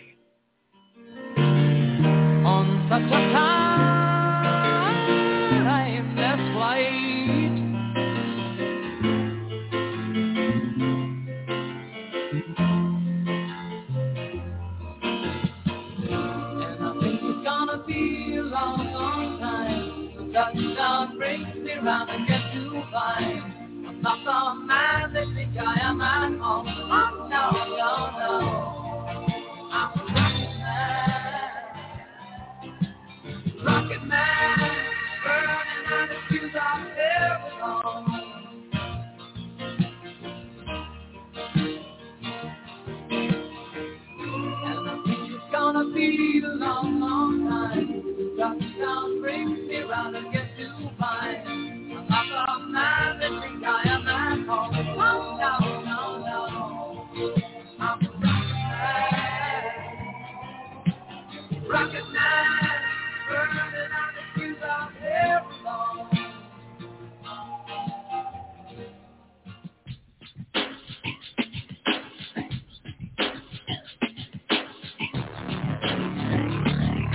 The other side of midnight.com talk radio with pictures on demand. Liberate your hyperdimensional time scale and non-linearly access over 400 hours of conversation at the cutting edge of science and thought. Join Club 19.5 to get access to exclusive content that fits your interests and time schedule. Filter episodes by guest or subject. Membership costs $9.95 a month, 33 cents a day. Talk radio with pictures on demand. The other side of midnight.com.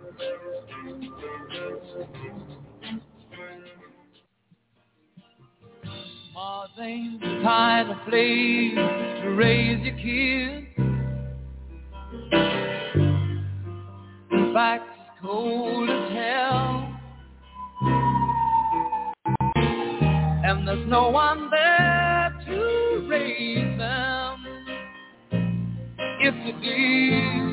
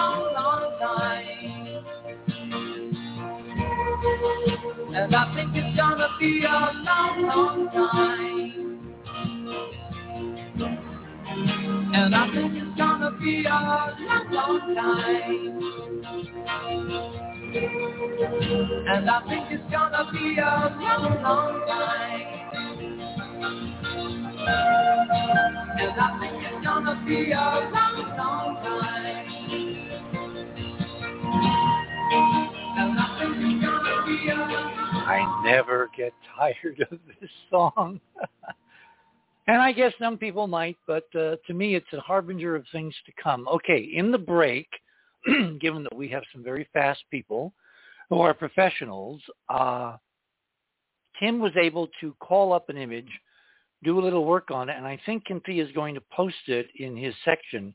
Tim, you want to tell us what you found? Sure. I mean, it, it's not rocket science, really. It isn't. It, I just took the image of the cloud that Ron pointed out looked like it was an overlay. You know, one image uh, of the uh, the surface of Mars pasted under or over the sky image with the, with the very full sky of clouds. And all I did was to zoom into the bottom right-hand corner of it. I inverted the image so black became white, white became black, which often shows up um, sort of witness marks or editing marks. And it, it took literally a couple of seconds to identify that there's like a, a very obvious dog tooth perimeter around the rock photograph, which means that somebody at some point had used a selection tool um, in Photoshop yep. or similar editing program, and they cut away the existing sky and then put another sky. So bottom line is, as you just demonstrated, we're going to post this in, in Tim's section, NASA's faking clouds on Mars. Why in the world would they be doing this? Or maybe they have nothing better to do. Uh, no, no, no, no, no, no, no, no. Think, think politically. Come on, come on. Let's, let's be serious. The stakes for government agencies to lie at a level where even an ordinary, you know, imaging program can find it just like that have to be enormous. Obviously, they're trying to cover something up with distraction by saying that all the stuff by metonymy that, that Perseverance is finding over Jezero is in fact just, quote, clouds or electronic noise or anything but what it really could be, which is a damn dome built by an ancient, extraordinarily advanced high civilization. For them to fake images from curiosity of clouds and make it look like Indiana before an afternoon thunderstorm is, it, I mean, to me, it's not so much they're doing it because the morals of this have nothing to do with it. It's the geopolitics of high, high drama and, and risk. Because what if someone at some level of expertise that would be listened to were to have the same conversation or post in a blog somewhere, let's say some reporter that I think I'm going to send your enhancements to to try to get them to respond because why would NASA be faking dense clouds on Mars unless they're trying to cover up something even more important. Richard, you've selected the dome as the reason why. That's, that's your perception of it. In my perception, I would say that we've already discussed, in my opinion, what the elephant in the room is, and that is that clouds mean rain or precipitation or potential precipitation, therefore water. And I would have thought that to show a sky full of clouds, especially as Ron said himself, uh, like a thunderstorm about to start, then I would say it's more about water than about a dome. I mean, pl- clearly, if they are doing, you know, basic Photoshop editing like this and not being very careful about it, I can find it in three seconds. Not three seconds, maybe 20 seconds, maybe. But I mean, the point is that it's very amateurish what was done there.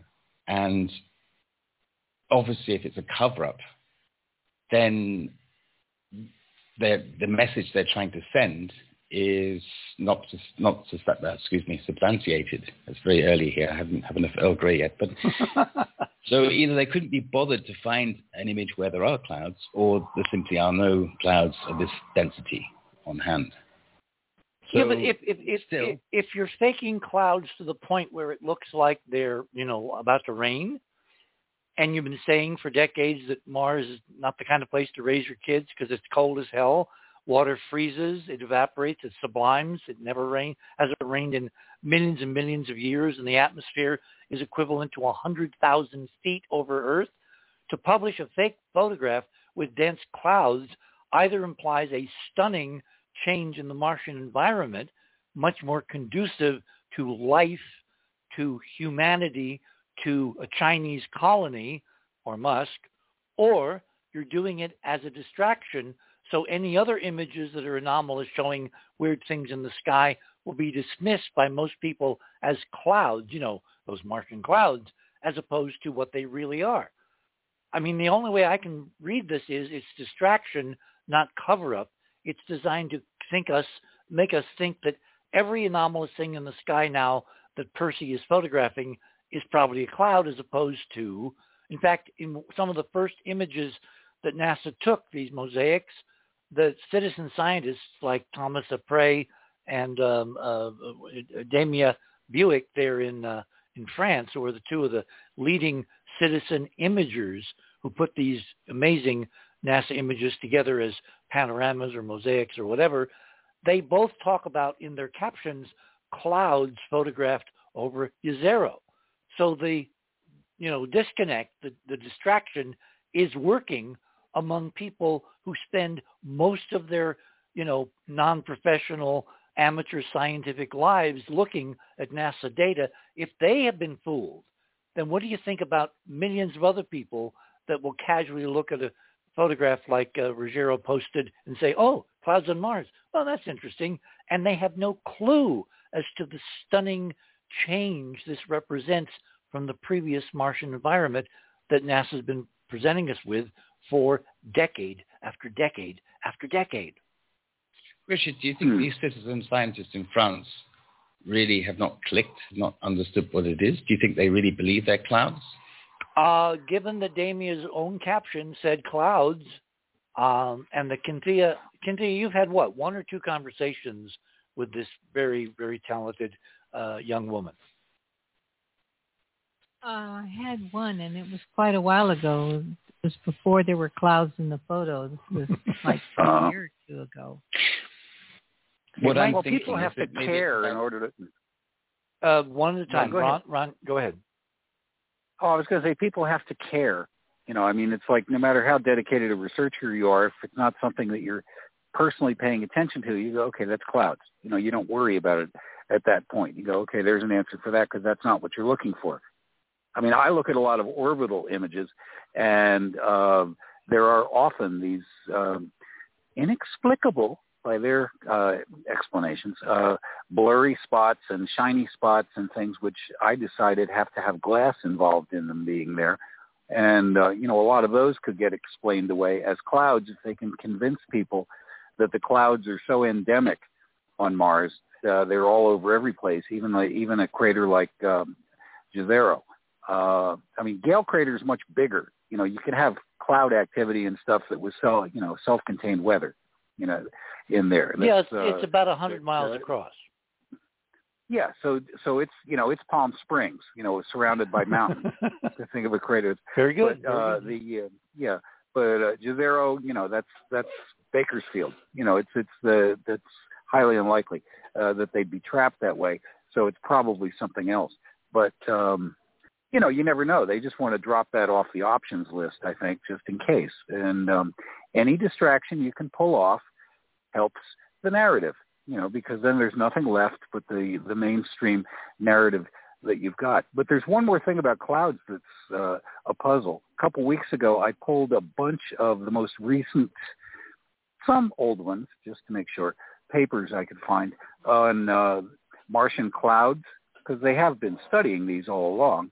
You know, it's a, on the academic level, and I found there's two schools of thought, and this is today after all missions and even stuff on with involving telescopes before we actually planted any probes there.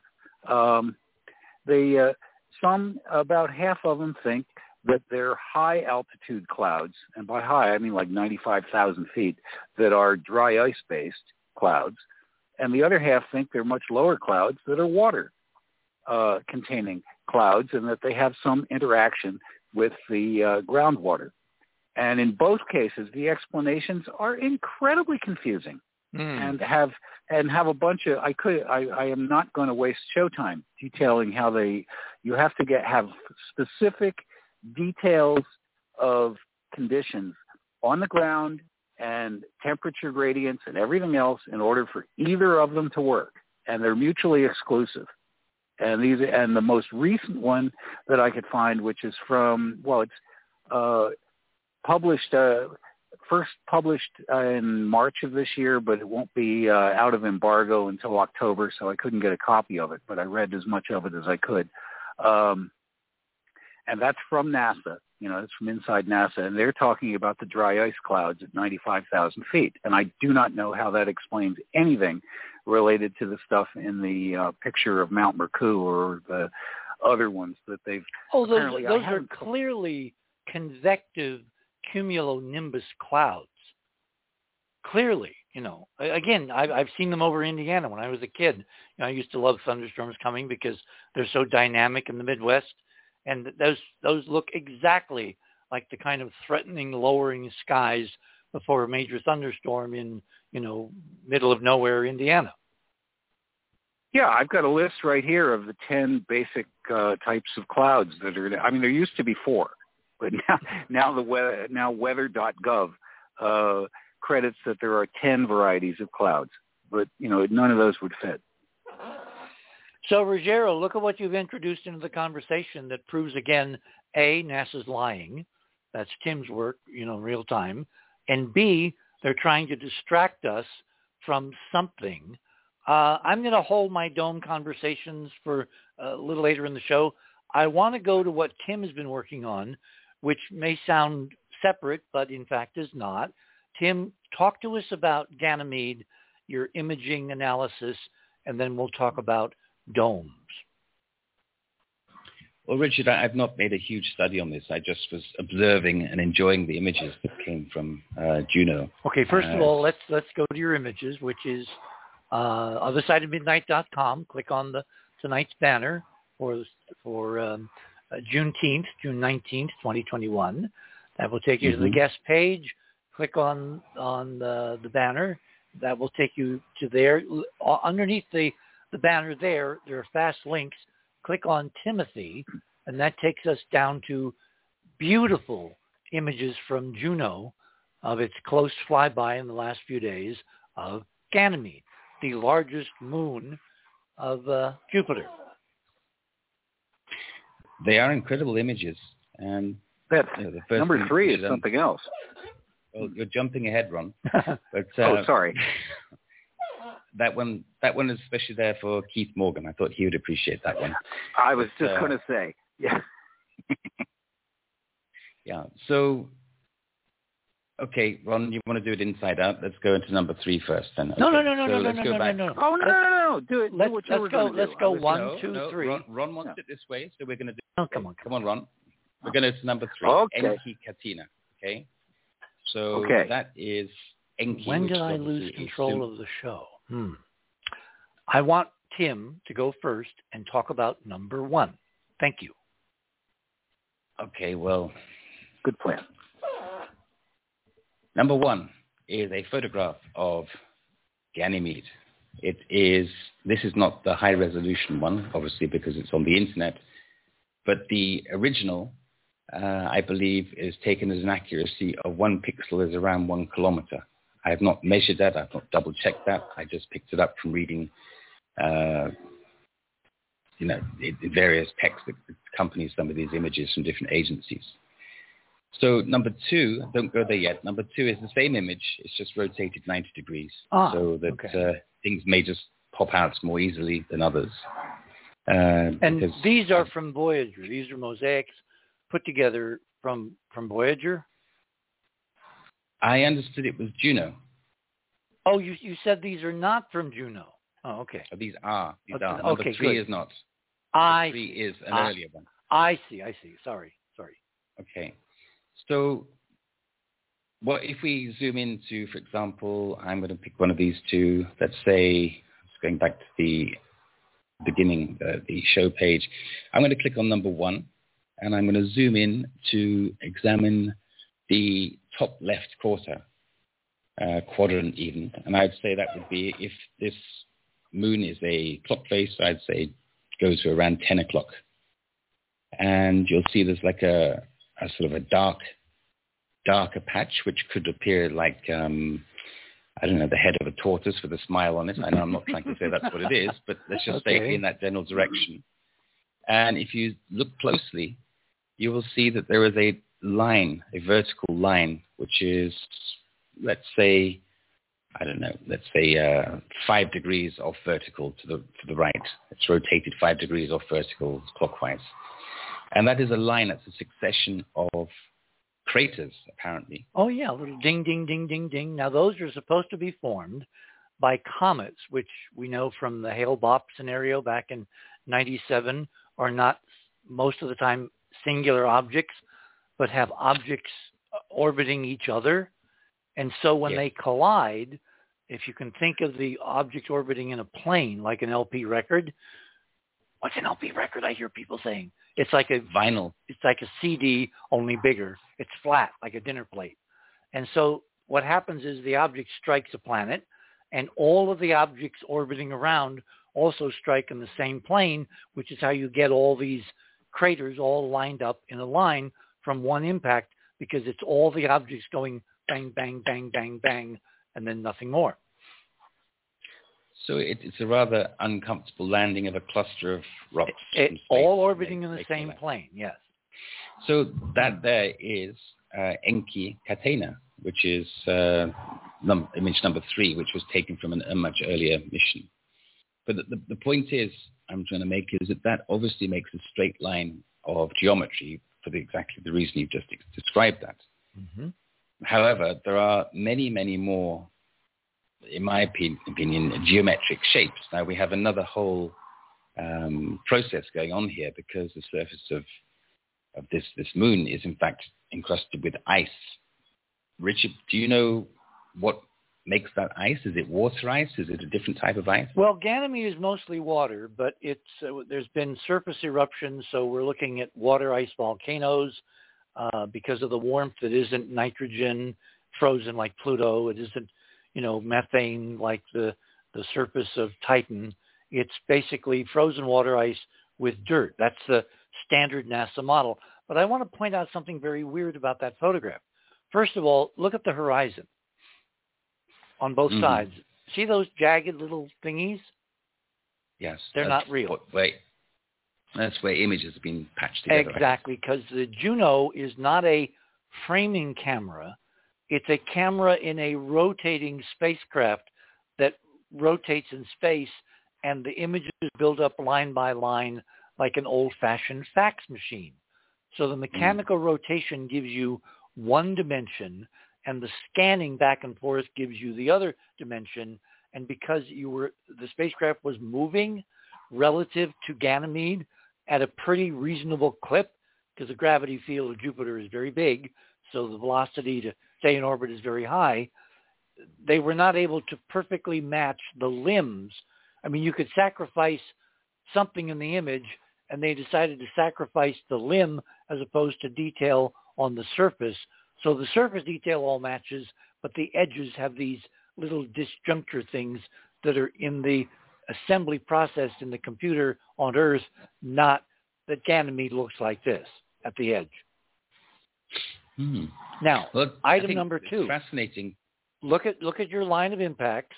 What's the biggest thing that you notice between, uh, along the line? Just go from the upper uh, top toward the bottom of that line, which is almost straight up and down, slightly Mhm. canted to the left. What's the most interesting thing, which to me is incredibly anomalous, and I don't know of a ready NASA explanation? Well, to me, as we're looking at this image, I would say the top crater, top impact site, is probably the first point to hit the, the surface. And as it hit the surface, yep. it then spewed up a whole load of surface dust, water, ice, which is called it ejecta because it's ejected from the crater by the impact, the explosive energy of the impacts. Okay. Now, Now you follow that line of successive craters down. What suddenly happens to the line of craters? well, it, it, it changes in size. They tend to And be going smaller, except there's one larger one in the middle somewhere. and Well, you seem to know the answer, Richard. I was explaining my way, but you you, you well, well, it also changes in brightness. In other words, Yes. as you go from up to bottom, and the impacts keep hitting, and you get this ejecta, in the top part it's bright, and then about halfway down, the the ejecta gets much much much fainter, and grayer, darker, and the background, of course, is very dark compared to the other other uh, part of the uh, impact chain. Now, there are two ways to explain this. One is the surface is being hit that's different. In other words, there's something different in what is expelled from the cratering process in the upper part of that line of craters than when the impacts hit the lower part, which occurred in the dark geometric, you know, rectangle of uh, whatever the Latin name of the of the uh, region of Ganymede that you're talking about is called, right? I prefer tortoise head. Yeah. Okay, or the Yeah. tortoise head. Okay. Yeah. The other possibility, which we're going to talk about a little in this segment, and then we'll drift it over to the next segment, is that something is different between the camera, between the spacecraft, and the surface. In other words, you're looking through an obscuring layer lying above the surface of Ganymede, and it's fairly sharp. Well, it's a possibility. I have to say that what comes instantly to mind is if you're taking a high altitude view of Earth, for example, you can clearly see where the ocean is and where the land masses are. And to me, this looks like a larger, more dense, different material, or perhaps maybe it's a piece of ice, an earlier part of the crust with more dirt or fragments of space debris, whatever it is that gave it a different coloration. If you mm-hmm. zoom out of the moon, then you can see, and if you imagine that the darker areas are, I know they're not, but land, let's say, and the lighter areas are ocean, then that would, that's the way my mind instantly understands it. So you could also give the analogy of, you know, aerial shots flying over the North Pole, for example, and you can see Mhm, mhm. there are bra- broken off pieces of ice, which is sort of a drift, and the rest of it is ocean. I mean, I'm not saying there's that's exactly what it is, but that's what comes to mind. Well, this is the NASA model. Ganymede is differentiated, meaning that it had heat in the core, it had convection, stuff coming up, stuff going down. It had, in essence, a Ganymedean version of Earth, you know, tectonics with plates moving around, and that's why you get these sharp, darker and lighter areas. You're looking at convective material, water ice with rock and dust embedded in it, coming up, you know, congealing on the surface, causing these terrain uh, color and and uh, albedo or brightness differences. Okay, that's the Mhm. standard NASA model, which is basically your continent versus ocean model. Okay, Yes. but there's something very very anomalous, and your homework for the next five minutes during the break at the top of the hour, you're going to take this image You're going to maximize the brightness. You're going to ramp up the brightness so that we lose all detail on the surface and you're going to look at the limb, at the edges of the moon. Uh, pick one, the left one or the right one. Just whop up the brightness so you're almost, you know, overexposing totally the surface features and look at the very edge. And then we'll talk about the handiwork you're going to find when we come back. Before we leave, however, um, you can, by the way, if you look at the uh, slide on the right-hand side of the image, if you're on a computer, you can raise it up and down and look at images all down to the terminator, which is that beautiful curving light dark line at the at the bottom of the image in the uh, number one orientation.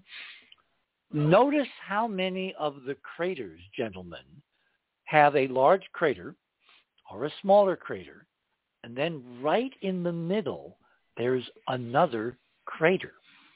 Now remember NASA's standard model of what causes cratering on planets and moons most of the time all over the solar system, which is impacts, right?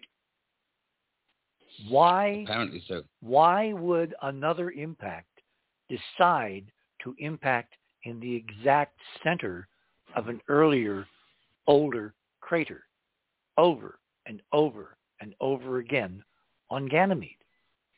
And the more you look, the more examples you'll find. Big ones, small ones. There appears to be a lower end cutoff, which is very curious. How does a random impact know, oh, there's a there's a crater. I'm going to go and hit the middle of it and make another crater. Unless the inner crater is a artifact of the projectile itself, or perhaps Except the we inner see crater is Except we see it on no other bodies in the solar system. Over and over again. Ganymede is filled with craters which have a big one and then a small one, or a small one and then a much smaller one, or a tiny one and a tiny, tiny one right in the center. And that, how many other bodies are covered with ice in our solar system? well, you've got Europa, you've got Mhm. Io, you've got Callisto, which is another icy moon. Callisto doesn't do this. Europa doesn't do this. Why is Ganymede doing this?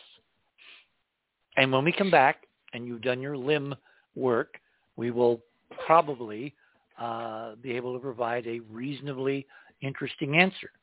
My guests this morning are Tim Saunders and Ruggiero Calo and Ron Jurgron, and you are on the other side of midnight, and we're kind of exploring imaging in the solar system, imaging which does not fit in any way, shape, or form the models that NASA has been presenting us. I mean, on Mars, as you just heard in the last half hour, it's amply, easily demonstrable that the imagery of dense clouds over Gale Crater are fake. The overlying of image after image after image from other sky images taken by the Curiosity rover, or maybe some other place on Mars, or maybe not even on Mars at all. Why would NASA fake imagery on, on Mars? And why would they present imagery of Ganymede that is so intriguingly anomalous and does not, as you're going to see in about two or three minutes, the standard NASA model?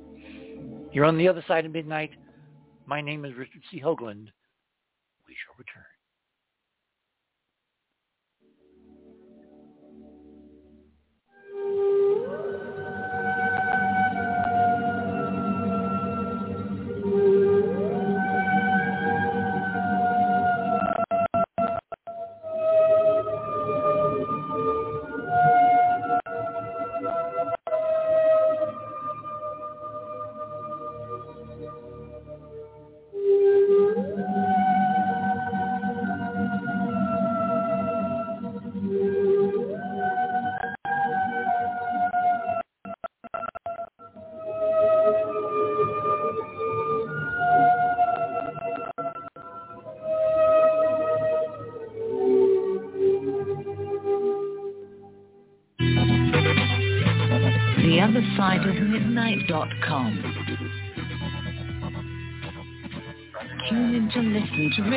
C. Hoagland and his fascinating guests. Join Club 19.5 to get access to exclusive member benefits. Listen to past episodes anytime on any device. Search the archives of over 180 episodes. Membership costs $9.95 a month, 33 cents a day.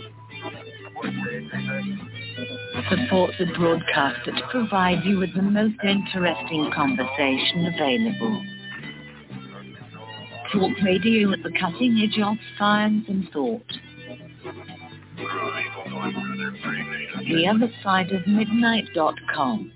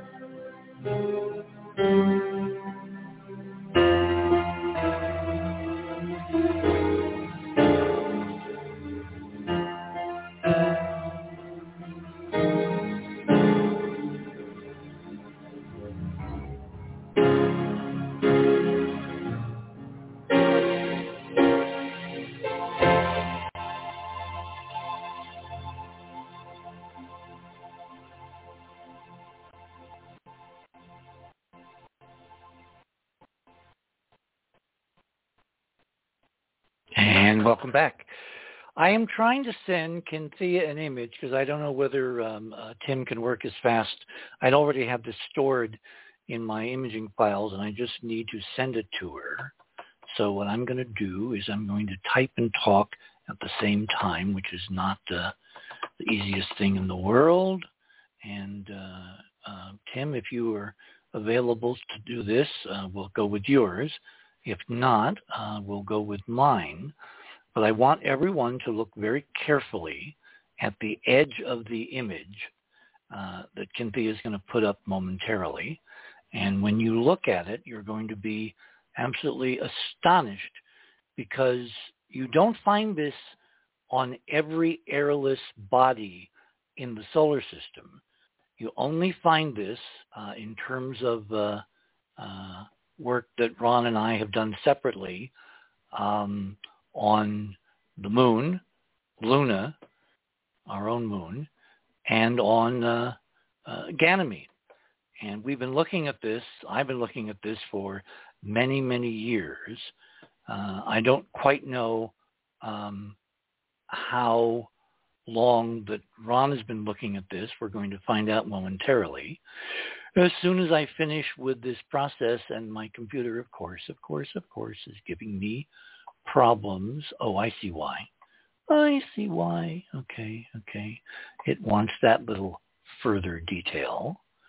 So we'll do this, and then we'll do that, and It's almost ready. Don't you like this live radio narration behind the scenes? Okay, Cynthia, it's coming at you.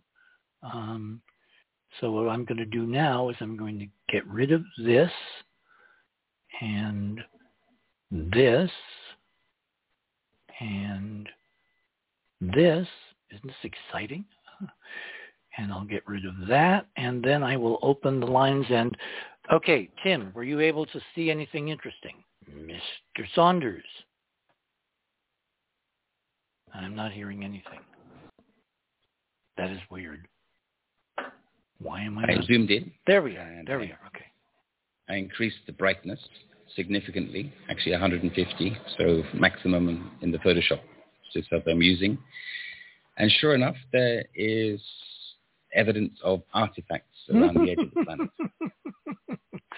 Count So- them.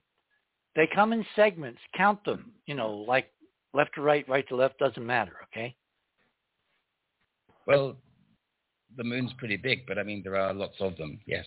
Know, and they're all aligned with the horizon, with the limb. They're all at about the same elevation above the limb, which is the edge of the planet. Um, let me see.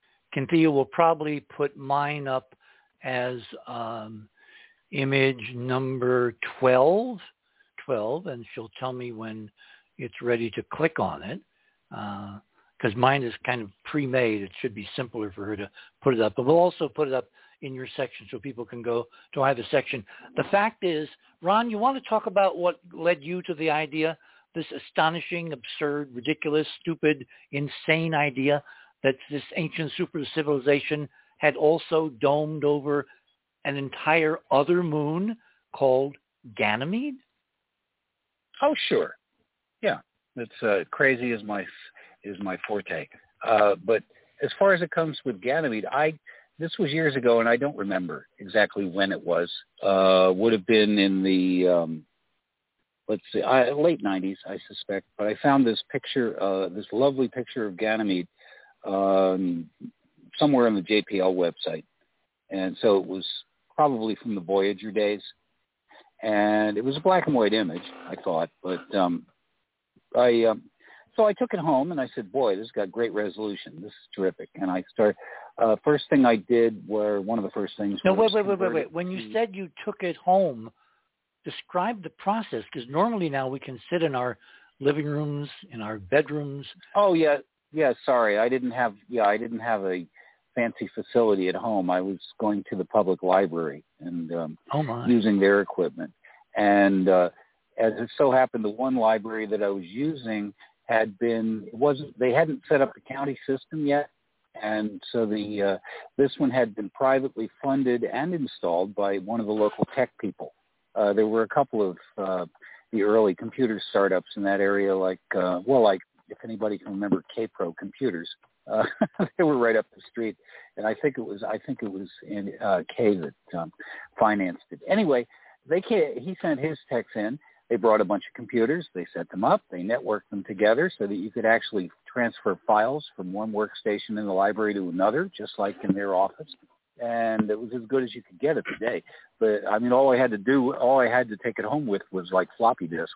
But um, anyway, the so I took this home and um, I uh, noticed something when I went to work on it. I converted it to full color, and all of a sudden, I saw that it had color values. That happens every once in a while. Something is just like it's like a piece of fruit that's waiting to ripen. You convert it to full color, and bang! All of a sudden, there's color values kind of hidden in there. So I guess it was a color image that had been um, turned into black and white to make it easier to post. I don't know, but in any case, I looked at it rather closely, and with the same air of mystery as those uh, craters with the rings inside of them that um, Richard was talking about, I noticed that there was a big hole in Ganymede, and I said, "Wow, it's got a dent in it." You know, it's kind of like the. Uh, and then I looked closer, and I realized, well, that's a dome. My God, there was a dome over the entire damn planet, and something busted a big hole in it, which kind of ended things. You know, I, I um, went in closer. I enhanced it, blew it up, all that other stuff, and I said, "Yeah, yeah, there's a bunch of wreckage around there. That sure looks like there was a dome there." And so I said, "I'll be darned. They domed an entire moon, which is about the same size as Earth's moon. You know, Ganymede is." Um, so that was where it started with me, and I said, "Okay, these guys could dome an entire moon." My opinion is that they stopped because they after something smashed into the Ganymede dome, they realized that doing it that way was too much of a single point failure. You bust a big hole in it, and you're going to going to lose atmosphere over the entire thing, and so the whole project is a wash. And I'm sure that was a very very bad day. Well, Probably part of one, one I of think. I I think I differ a bit with your interpretation because remember, if we're dealing Okay. with real things, we're looking at an immense time scale. Millions and millions and mi- maybe 100 million, uh, 200 million, maybe 500 to 600 million years in my model. That's that's a reasonable chunk, like one fifth of the history of the solar system, give or take. So suppose this was done very, very, very early on, and what we're seeing now are pale remnants of what's left. Because even if this is made of unobtainium, that's a fictional science fiction material that, you know, has zero mass and infinite density and, you know, tensile strength and all that. Even if the glass was some super, super glass, which frankly I think could be created, given enough time and given enough impacts, it will be smashed and whittled and eroded away. So we do not know the time frame in terms of ground truth between when this stuff was built and when it was destroyed, when major impacts made huge uh, dents in it or holes or whatever.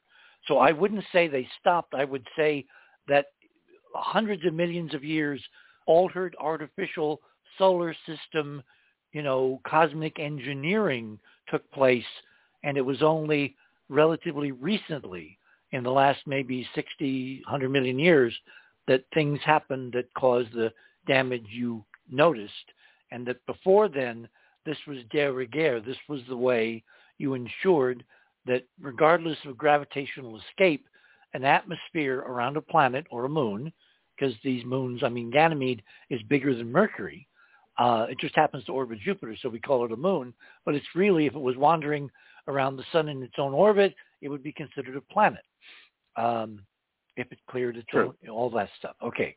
So Well, it's- counselor, let me rephrase my uh, let me rephrase my answer slightly. the uh, yeah, I didn't mean that um, they stopped doing work with domes. I meant that perhaps because it certainly could have been compartmentalized in the sense of a honeycomb in the first place. I mean, it would- exactly. it would seem un, it would seem unreasonable to have it uh, just sliding around, kind of a Dyson sphere kind of thing, uh, except that's inside out. Yeah, but wait, wait, wait, wait, wait. You're, Uh, you're, you're, uh, you're, you're assuming in your model that the solar system we currently see, which has, you know, major bodies with orbiting Mhm. satellites, planets, moons, etc., and then a whole bunch of debris randomly orbiting comets, asteroids, whatever, that that's the solar system in which this stuff was built. What if that stuff, all the debris, is occasioned by the war and none of it is natural. All of it's artificial, occasioned by an incredible solar system-wide destruction of what I call the Great War, and before then would have lasted a billion years because there was nothing orbiting the sun to smash into it that wasn't carefully planned. Richard, can I just add a No, few oh, by all means, yes. um, on the Ganymede picture? Yeah. Uh, when you look at the bottom of the, uh, Wait a minute. Has, has Cynthia, Cynthia been able to post it yet? I'm looking at the first image from Tim. Give me a couple more minutes. No problem. All right. Um, um, mine is up there. Click on mine.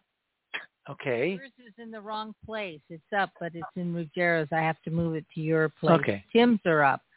Oh, good. Well- Okay. I, I was looking at Tim's image, his image number one, I think. So you got the, the dark line at the base. Um, when you look at the craters, which NASA might say would be volcanic activity, but there, there's a, lo- a bunch of craters along the base that are all space, sort of re- reasonably symmetrically spaced apart, and they all sort of follow the, the dark line base rim of the planet. I was like, that's interesting symmetry. One, two, three, four, five, six, seven, seven craters. Point number one. And number two, if they were type structures, um, I think you might have mentioned it before, because it would be so gigantic, it would have to be like self-producing, self-replicating, because there's no way on earth you, you, you don't get the manpower, so to speak, to be able to build stuff like this. Remember this. Arthur C. Clarke. I do. Any sufficiently, a countryman of yours, any, Mhm. any sufficiently advanced technology is indistinguishable from magic.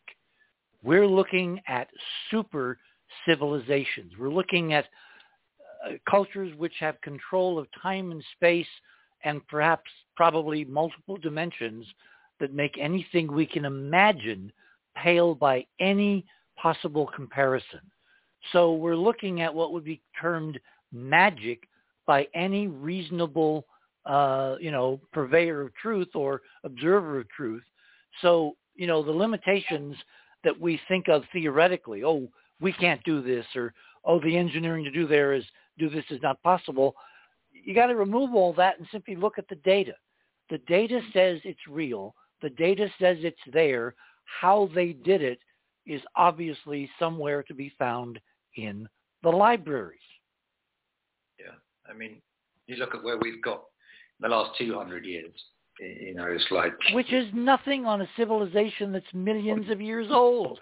what would a place be like in um, a million years? I just want to go on to a point about Pluto. Do you remember some years back I sent you those funny drawings of the uh, geometry on Pluto? Yes. They kind of look like, um, well, they look like pyramids. Um, Yes, they do. They're huge arcologies found on the New Horizons flyby of Pluto. And they're covered with frozen ices of mainly nitrogen and methane. At was it. 300 degrees below zero, the best preserved arcologies we're going to find in the solar system, which I predicted in the Pluto book that Richard Grossinger and North Atlantic published before he, you know, uh, turned over the reins to the new team. I predicted what we saw on Pluto based on our, our Voyager data from Triton at Neptune months before we got to Pluto. So yes, I'm Yeah. well aware of the huge, extraordinarily well-preserved arcologies. I just wished they'd had a better zoom camera on New Horizons because we're limited by the distance and the timing and the resolution of the uh, flyby system. Mm-hmm. I remember that because uh, I was comparing it to the show you did a few weeks ago of when you had the the pyramid, so to speak, uh, or the alignment, which is the same as, as Giza. I know I've gone off tangent, and there was a reason why. no, no, no, no, no. Well, well, just wind back around. That's all. Okay. So with those uh, Pluto imagery, it, it was the same kind of shapes that you were assessing on, on Mars with the, the, the three pyramids in a row, Yep. which is the same that we've got on Earth. Uh, I do apologise. I've gone off tangent completely as to why it's relevant, and I've forgotten to this image in front of me of Ganymede. Okay, let me let me let me go back to Tim then. Tim, um, Cynthia's in her inimitable ways been able to post as item number five in your images and radio pictures.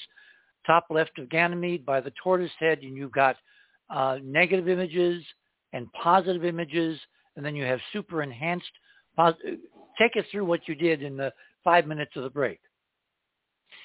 Sure. I was just looking in your section to see what you'd posted, but okay, let's go to mine. Um, so in my section, there is item number five, as you so rightly say. Thank you, Cynthia. There are three images, and it's actually the same image. It's just enhanced in different ways. So the first image is, as you suggested, it's the top left-hand side of, in the same, in the orientation of that photograph, above the tortoise head. The image has been first of all brightened to a maximum level and then inverted so that the sky, that the space black background is white and the lighter moon is, is in fact more or less black. So what it reveals is a series of artifacts. Now, the first artifacts you may see may appear like two triangles if you if you zoom in on it. And those two triangles on the limb, I believe, are not structures. I do not believe they are. Uh, I don't think there's anything I, there. I think it's the same way as in the dogtooth editing tool. I think the background has been cut out and it's been put in, superimposed as an overlay, like we talked about with the cloud shot. But that said, if you look slightly above the level of these, they look like pyramids. I mean, they're, they're triangular in shape, but actually they're like sort of the faces in between Pixels. the dog tooth. Exactly, pixels. But if you look slightly further up into the into the uh, the sky, then you can see there are also some more faint gray pixels that are bringing out, showing evidence of something. So in my opinion, those are the artifacts which I think are real. Those are the artifacts which are actually there. And that does present a very interesting question. What the hell is that? So if we look at the same image, my item number two, I'm just going to go back to the main menu, click on my item number two. This is essentially the same image, but without the inversion. So black is black and white is white now. And if you zoom in, you can see that there is the dogtooth um, edit witness mark. But there are also other artifacts which are higher in the sky, the ones I just mentioned. Now, while they're more difficult to see because the way that the color orientation is, they are nonetheless still there. So I'm just going to go back to my item number three, and this is exactly as you suggested, Richard. This is the same image, but on maximum brightness. And again, you can see the dogtooth witness marks around the limb, but slightly above, around the bottom left-hand corner of the photograph, you can see there are some more artifacts in the sky. So that's, that's what I would suggest.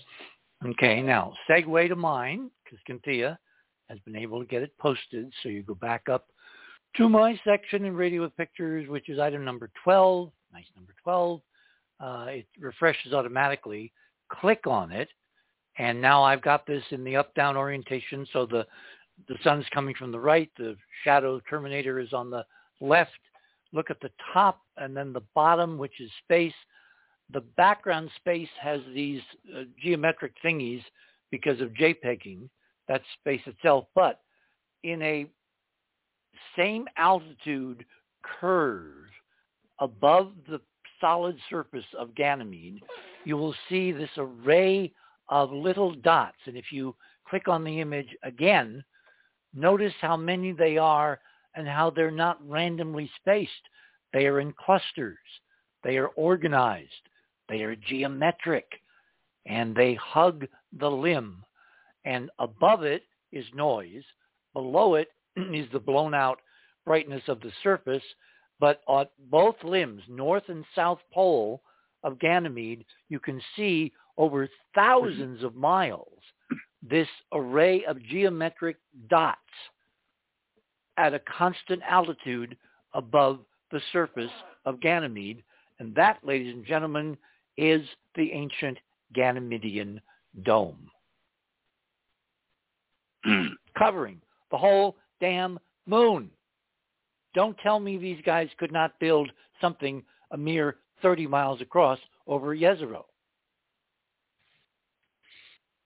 Well, I think what you're pointing out, Richard, is inverse in an inversion of what I'm saying. I think what you're pointing out as the dome is, in fact, the dogtooth pixels. That that would be my my. Perception. Oh no no no no no! It's the layer above it. The dogtooth pixels are simply the pixels at the edge of the image. Nothing's been done. That's just the way the gradient falls, because obviously something has to be light, something has to be dark. It's the Mhm. line. You know, click on it twice, particularly in the bottom hemisphere, in the southern hemisphere, at the bottom of the image. And if you have a magnifying glass with you, I mean, I, I should have thought of this, but I didn't know you were going to introduce Jupiter into our conversation. Uh, this is a regular line of geometric thingies at a constant altitude arrayed over the limb of Ganymede. And I have so many images in my archive that I could spend the rest of the night just uploading them, showing them in, in detail, showing them in color.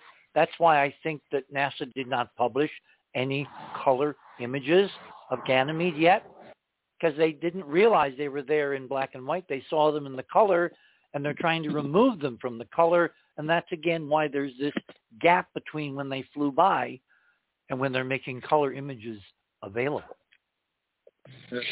Richard. Oh, I think they'll post one rather shortly. Um, sorry. In answer to the show, Ruggiero, was that you? Yeah, it was me. No. Uh, don't expect an answer right now. No, it was Ron in between, and then you. Go ahead. Um, yeah, I was saying I don't expect an answer right now because this is a new image. Um, how come we don't see uh, when you look straight down onto the? Because onto the moon? it's too damn thin. See, Oh. the concept of optical depth comes into Mhm. mind here. Um, at sunset, the only reason you get brilliant colors most of the time at the horizon is you're looking straight line through hundreds of miles of Earth's atmosphere because the air is fairly thin, even though it's thick enough for us to breathe, it's fairly thin. When you look directly overhead, you don't see it unless there are clouds at a much lower layer, which are much, much denser. You don't see the brilliant colors of sunset. If the sky is blue, you'll see banding color at the edge where you're looking through like 600 miles of air. The only reason you're seeing this on the moon and on Ganymede looking edgewise, you know, tangential, is because you're looking through hundreds of miles of the remaining density of the dome that's left after it's been smashed and battered and eroded and abraded and destroyed by millions of years of micrometeorite abrasion. Okay. Yep. It's Uh, all it's all in the angles. It's all in the geometry. Yes, Ron. Yeah. Can I, uh, there's one thing the, I, I forget again because we this has been pretty lively, but somewhat quite a bit earlier. Uh, one of you mentioned the um, shininess of Ganymede and the talked about it being covered with ice. Uh, Yeah. That's the dome. You're seeing it. The dome doesn't have to be 40 miles above the surface. You don't need that much airspace. Well, it also I think had the- I, I think it had multiple layers. I don't think it was one unified, you know, layer on on, Sure. on above these places. It it was compartmentalized. It had layers. So if something penetrates an upper layer, the lower layers are totally unaffected. If something penetrates all the way to the ground, then the lateral compartmentalization, think of it like the Titanic. If the Titanic had had those barriers to the upper decks, you know, close to the mm-hmm. to the surface of the water, the Titanic would have would have lived. She would have stayed afloat. But they only built them up to a certain height. The water spilled over and she sank. The Ganymedeans or whoever did this, they knew better and they compartmentalized, you know, in incredible redundancy. And so no single point failure by a factor of a billion. And that's why these domes, I think, are still there because they're incredibly redundantly resistant to impact. Yeah, I was just answering the general question of why don't we see them, and the uh, NASA response that you're seeing a place that's basically coated with ice, Guys, which actually by itself doesn't make sense. we are at the bottom of the hour. My guests this morning are Ron Gerbron, Tim Saunders, Ruggiero Calo, and we're talking about planetary engineering, which is an extraordinary segue. I mean, this Ganymede thing, you know, Ron and I have been talking about it for a few weeks now, but um, this is very surprising and very timely, Mr. Saunders. Thank you so much, because it's the perfect segue to talking about the new data I have accumulated and will present in the next half hour on the very controversial 30 mile wide, 7 mile high Jezero Dome on Mars. You're on the other side of midnight. My name is Richard C. Hoagland. We shall return.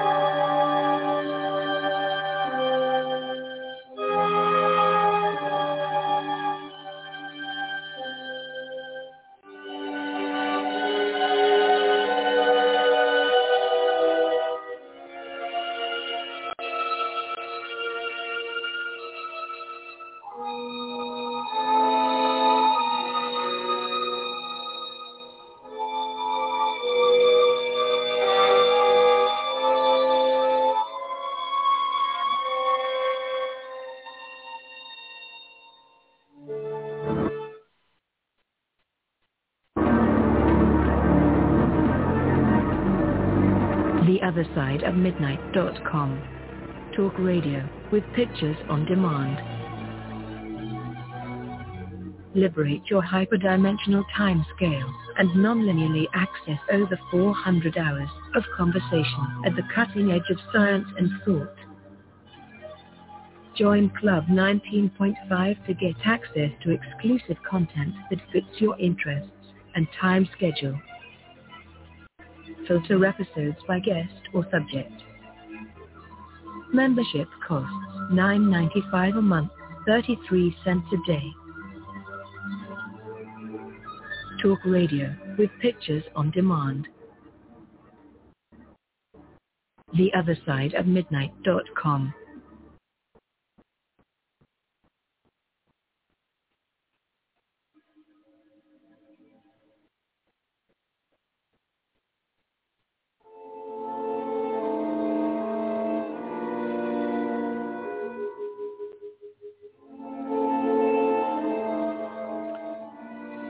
You know, there's a line in Forbidden Planet where Walter Pidgeon, in one of his most memorable roles, says to the uh, captain and the doctor who come to investigate the Krell uh, laboratory, he says, gentlemen, prepare yourself for a new scale of physical instrumentality. Some night we're going to do a whole expose on Forbidden Planet and all of the incredible hyperdimensional ancient Martian civilizations that this compendium between three major studios in Hollywood in 1956 laid out on the big screen. Apropos of uh, Gene Roddenberry's, you know, if it's real, it will be on television, you know, modified slightly too, if it's real, it'll be in movies, in print, in newspapers, on the internet now, uh, on television, in social media. In other words, even the insiders do not believe that which is not talked about in the larger, wider culture. And what I'm proposing, with a little assist tonight from uh, Tim Saunders in a very interesting and surprising way, is that in this latest foray to take citizen imagery of Jupiter, of the largest moon of the solar system, Thane Ganymede. The repository, by the way, of a very important uh, Heinlein novel called Farmers in the Sky. When you find it and read it, there are some surprises that Bob Heinlein buried in that novel, written in the 1950s, that appear to be an eerie foreshadowing of tonight's discussion, which of course raises the question, what did Bob Heinlein know, former um, uh, naval intelligence, and when did he know it? It's like, did everybody know this stuff before we figured it out? It's really kind of seeming that way. Anyway, returning to our conversation, uh, before we wrap up on uh, Ganymede and move on to uh, uh, Mars and Jezero and the new dome uh, uh, information. Anybody have any uh, final thoughts vis-a-vis Ganymede? I have one more thing. Uh, you can. Oh, here I am. Uh, I have one general thing that you can you could verify this when we're talking about stuff around the limb of a planet. The uh, it's not uncommon when an astronomer has a picture of something like that, that they will mat out most of the background. You know, they and they, uh, normally they're not going to go right down to the uh, edge of the ground. They'll leave a little something around it. But uh, you can see the difference usually. That's you know, exactly always... what NASA's done with this. They saw this stuff. They thought it was noise. They tried to eliminate it by blocking it out. That's where that geometric stuff in most of space, but they they didn't get all the way down to the surface of Ganymede because they didn't think they needed to, and that's where the MacGuffins lie. That's the dome.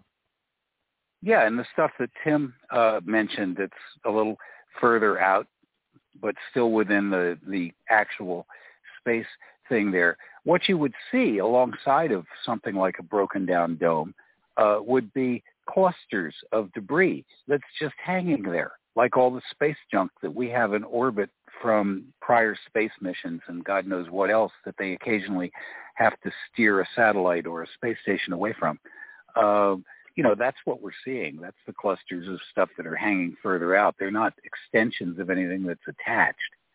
They once were, but I think now they're just the just debris. Which is the perfect. All right. Any, anybody have anything else? Because we're kind of running low on time here. I don't want to give appropriate time for controversy. Tim, thoughts? I think we should jump to the next subject. We can always come back to Ganymede. Okay. All right. Um, everyone go back to uh, the other side of midnight.com. Click on tonight's banner for Juneteenth, June 19th. That will take you to the guest page. Click on the fast links under the uh, banner which says Richard. That will take you to my section of Radio with Pictures. Scroll down quickly to number eight. Number eight is one of these amazing images which has been uh, uh, imaged by Perseverance rover uh, sitting there by the side of the Jezero crater. It's not in the middle. It's probably about five miles from one of the edges of the crater uh, and a good ways away from the center. You know, divide 30 by 2. It's like 10 miles from the center and 5 miles from the edge. And so any view overhead of a physical structure is going to be skewed because you're looking at it at an oblique angle. And if you look at number eight, this is a mosaic of four, I think it's four images uh, put together by a citizen scientist named James Sorensen. And it was then reworked a bit by uh, Bob Harrison, who added to my uh, enhancements the crosshairs, the up and down white line and the left and right white line, which he figured to be north, south, east, and west.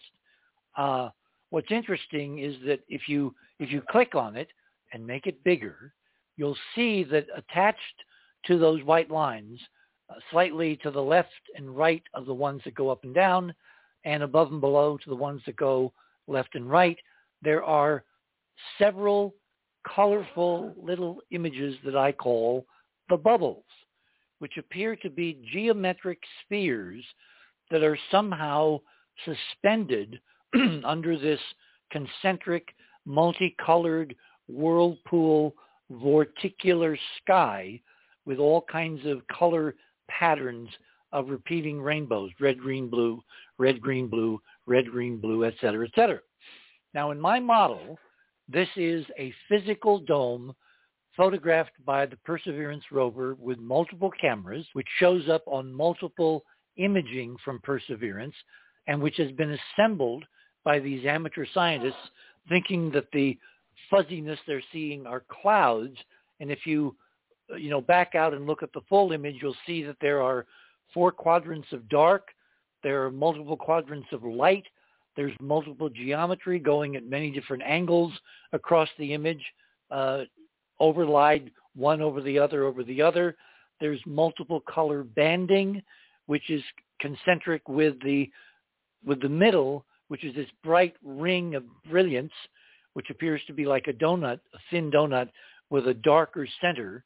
And then there's a little speck of brightness uh, located uh, close to the center of the whole, and all of which in my model I interpret as a physical dome imaged, made of glass, imaged by Perseverance with the navigation and mass cam cameras looking up, taking mosaics. Now there are opposing points of view uh, Holger Isenberg says that uh, it's noise in the cameras. Uh, Tim, I believe, is in favor of the noise model because he does not see how this thing can be supported, and the lateral lengths of you know tens of miles is unsupportable by any terrestrial technology that we can possibly imagine without regular supports every few miles at a minimum and probably more.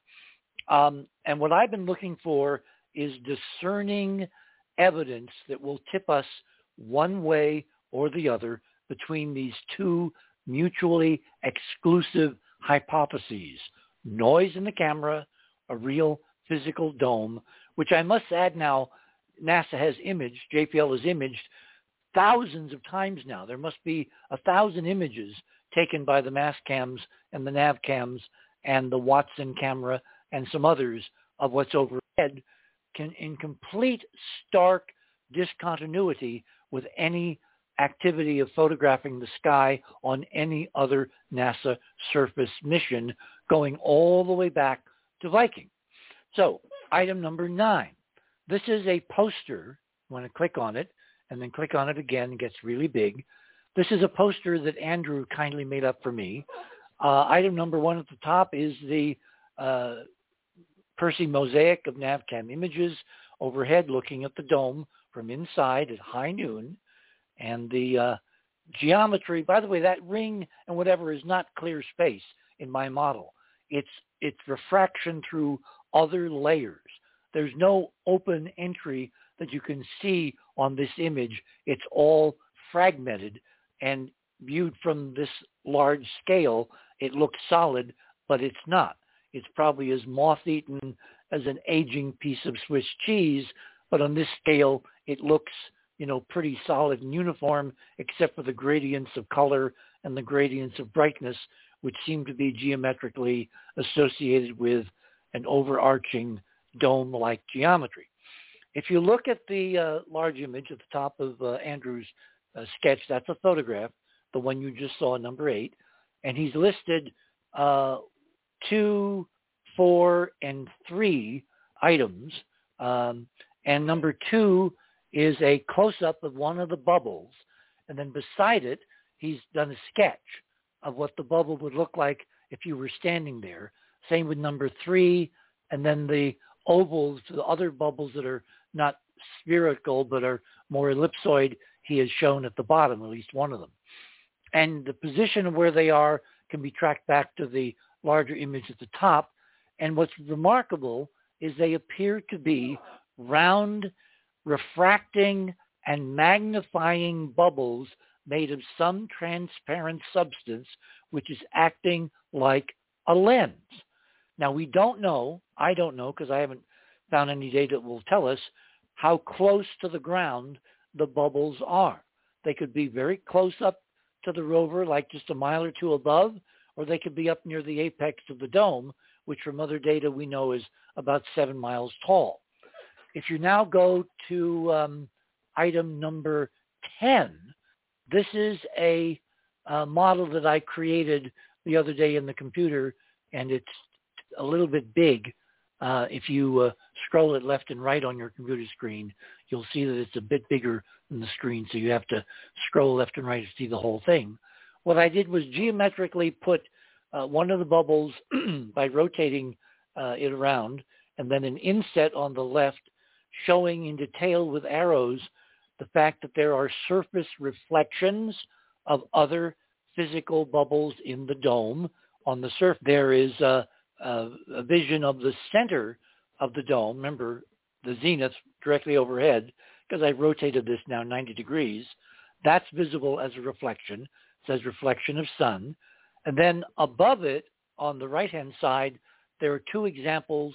One is a mathematical um, algorithm showing how light is refracted in a glass or transparent refractive medium, be it made of glass or something else like water. Why would I say water? Well, the image on the right, which says ISS, is a close-up image taken by a, a, a digital camera of one of the astronauts playing with bubbles of water in the space station. And the bubbles of water, of course, have a somewhat different refractive index uh, in how they bend light compared to glass, but that's not material because a bend is a bend and a bend, and it only determines the size of images and the size of reflections and the size of, of rainbows uh, when you get down to the specific material. The point is that these comparisons with water bubbles floating in zero gravity in the space station, when viewed against the context of the dome itself over Jezero says to me that we cannot be dealing with imaging artifacts or with noise patterns, uh, isocontours, uh, low light level digital stepping functions, any of the things that uh, Holger and others have said, that we're looking at three-dimensional glass spheres suspended under a huge um, parabolic uh, dome-shaped structure, which is 30 miles wide, give or take, about seven miles high, and made of glass-like material, which has extraordinary uh, tensile and uh, uh, other, you know, surface material properties that make anything we can think of making here on Earth uh, non-existent by comparison. Now, if you believe the geometry around Ganymede is a physical structure of glass-like material, and it's the size of Ganymede, which is over 3,000 miles in diameter, you can quickly do the math as to how many million square miles of dome there would need to be to cover Ganymede. Same with our own moon and my previous examples of the lunar dome covering the ancient moon. Then doing something on the scale of Jezero is trivial for these super cosmic engineers. And finally, if you look at item number 11, um, this is a photograph that came in just the other day from Jezero, one of the Mastcam images of the surface. And in there you see three examples of obviously transparent crystalline material, which is faintly rainbow hued. These are fragments of glass. And then in the middle of the array of three, there is something which appears to be solid, uh, rusted, iron-looking, which has two hexagonal holes. It's like a bracket, and the hole on the side closest to the camera is bigger than the hole on the other side, given that this thing can't be, you know, very, very, very thick. And they appear to be bore-sided, meaning they're carefully aligned. Uh, they appear to be geometric. That could be, I don't think it is, but it could be a bracket of what is holding the dome together overhead or not. It could just be a random artificial thing that uh, is on the surface because of other processes from other habitation. The point is that when you look at all the array of different evidence from different cameras, different instruments, different perspectives, different geometry, different lighting, different images, different times of day, it all says to me we have a coherent, multifaceted, confirming image of an extraordinary refractive glass-like dome, ancient dome over Jezero that NASA is trying desperately to avoid discussing, even though they're taking hundreds of images per month, because they're bringing up this extraordinary idea that Mars' atmosphere is suddenly filled with lots and lots of clouds. So now, guys, you can um, comment if you will. Richard Ruggiero here. Hi there. Um, hello. Um, last week or the week before, I sent you a very um, simple image from my iPhone uh, regards to the sky on Earth.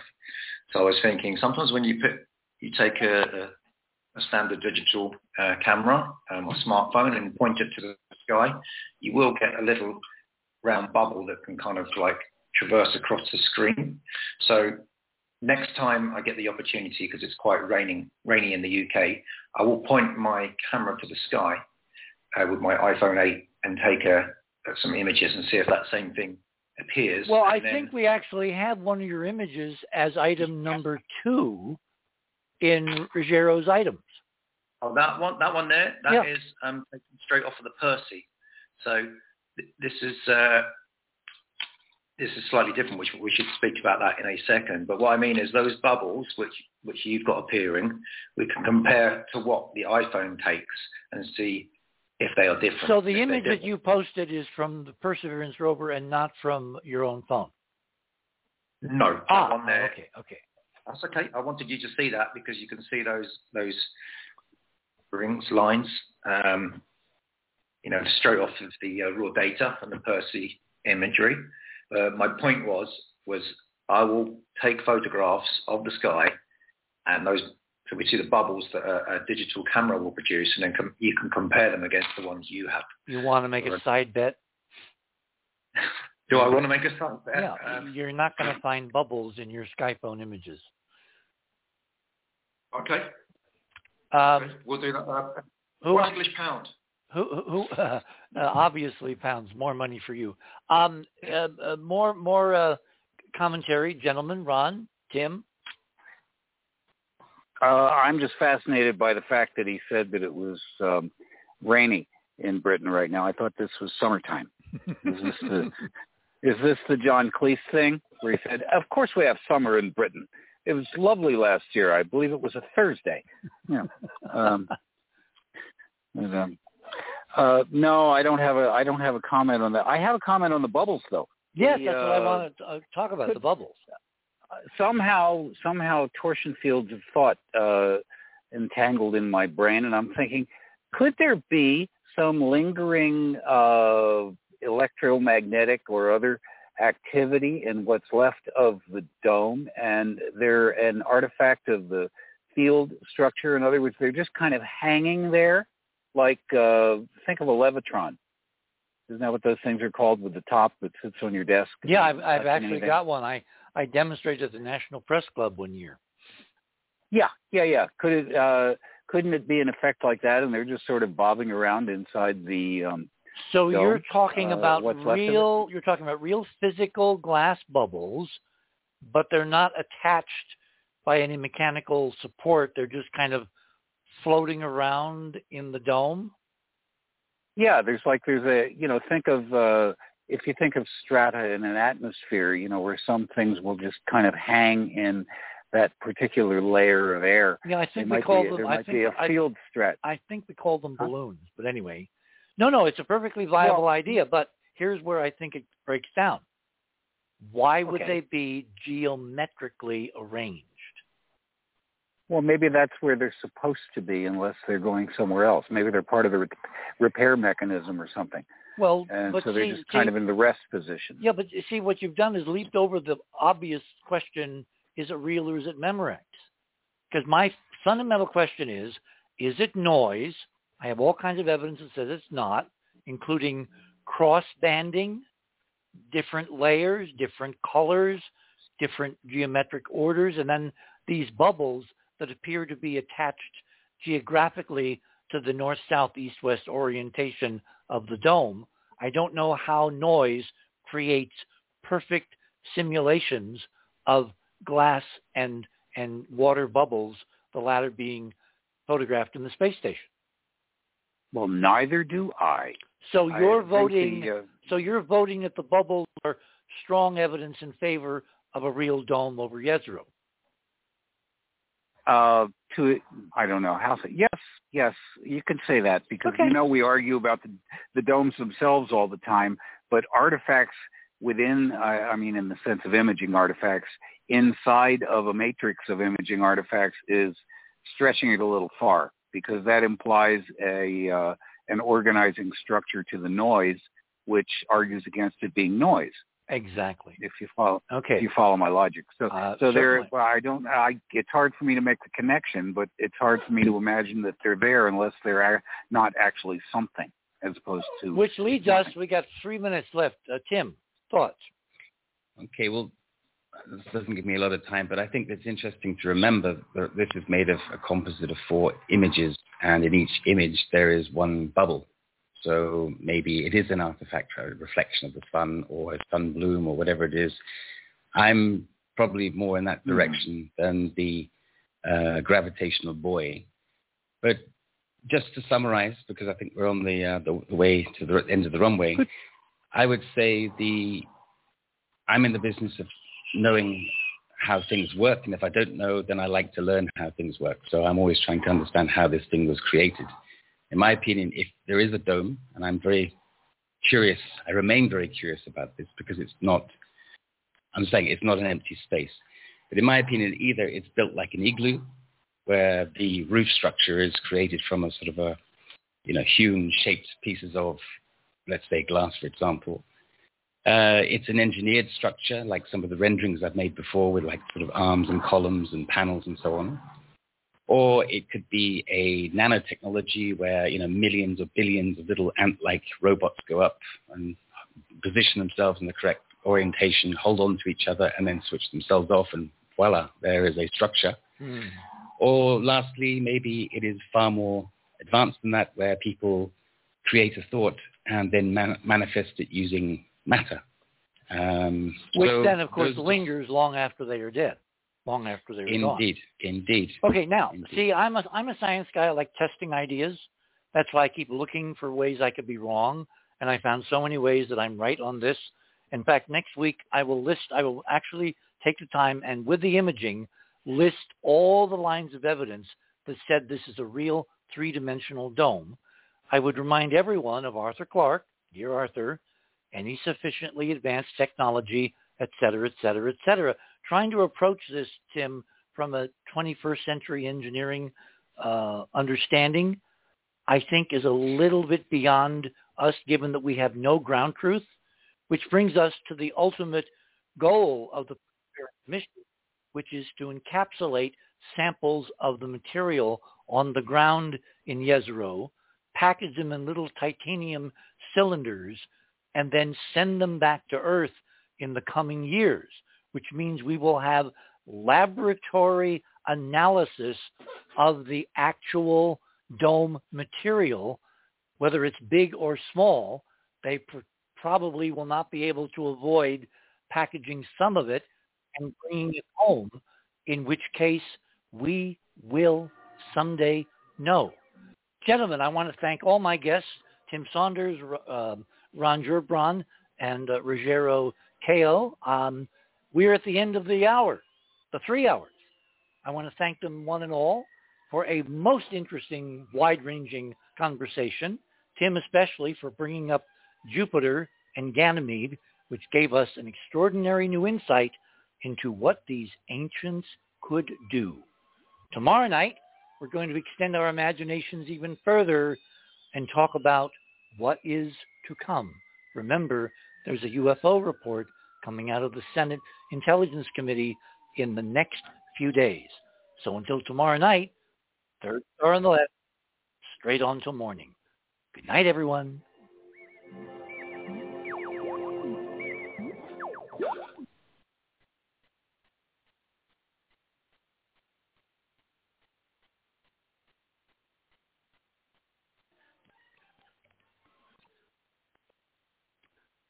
Step into the world of power, loyalty, and luck. I'm gonna make him an offer he can't refuse. With family, cannolis, and spins mean everything. Now, you wanna get mixed up in the family business. Introducing The Godfather at ChumbaCasino.com. Test your luck in the shadowy world of The Godfather slot. Someday, I will call upon you to do a service for me. Play The Godfather now at ChumbaCasino.com. Welcome to the family. VGW Group. No purchase necessary. Void where prohibited by law. See terms and conditions. 18 plus.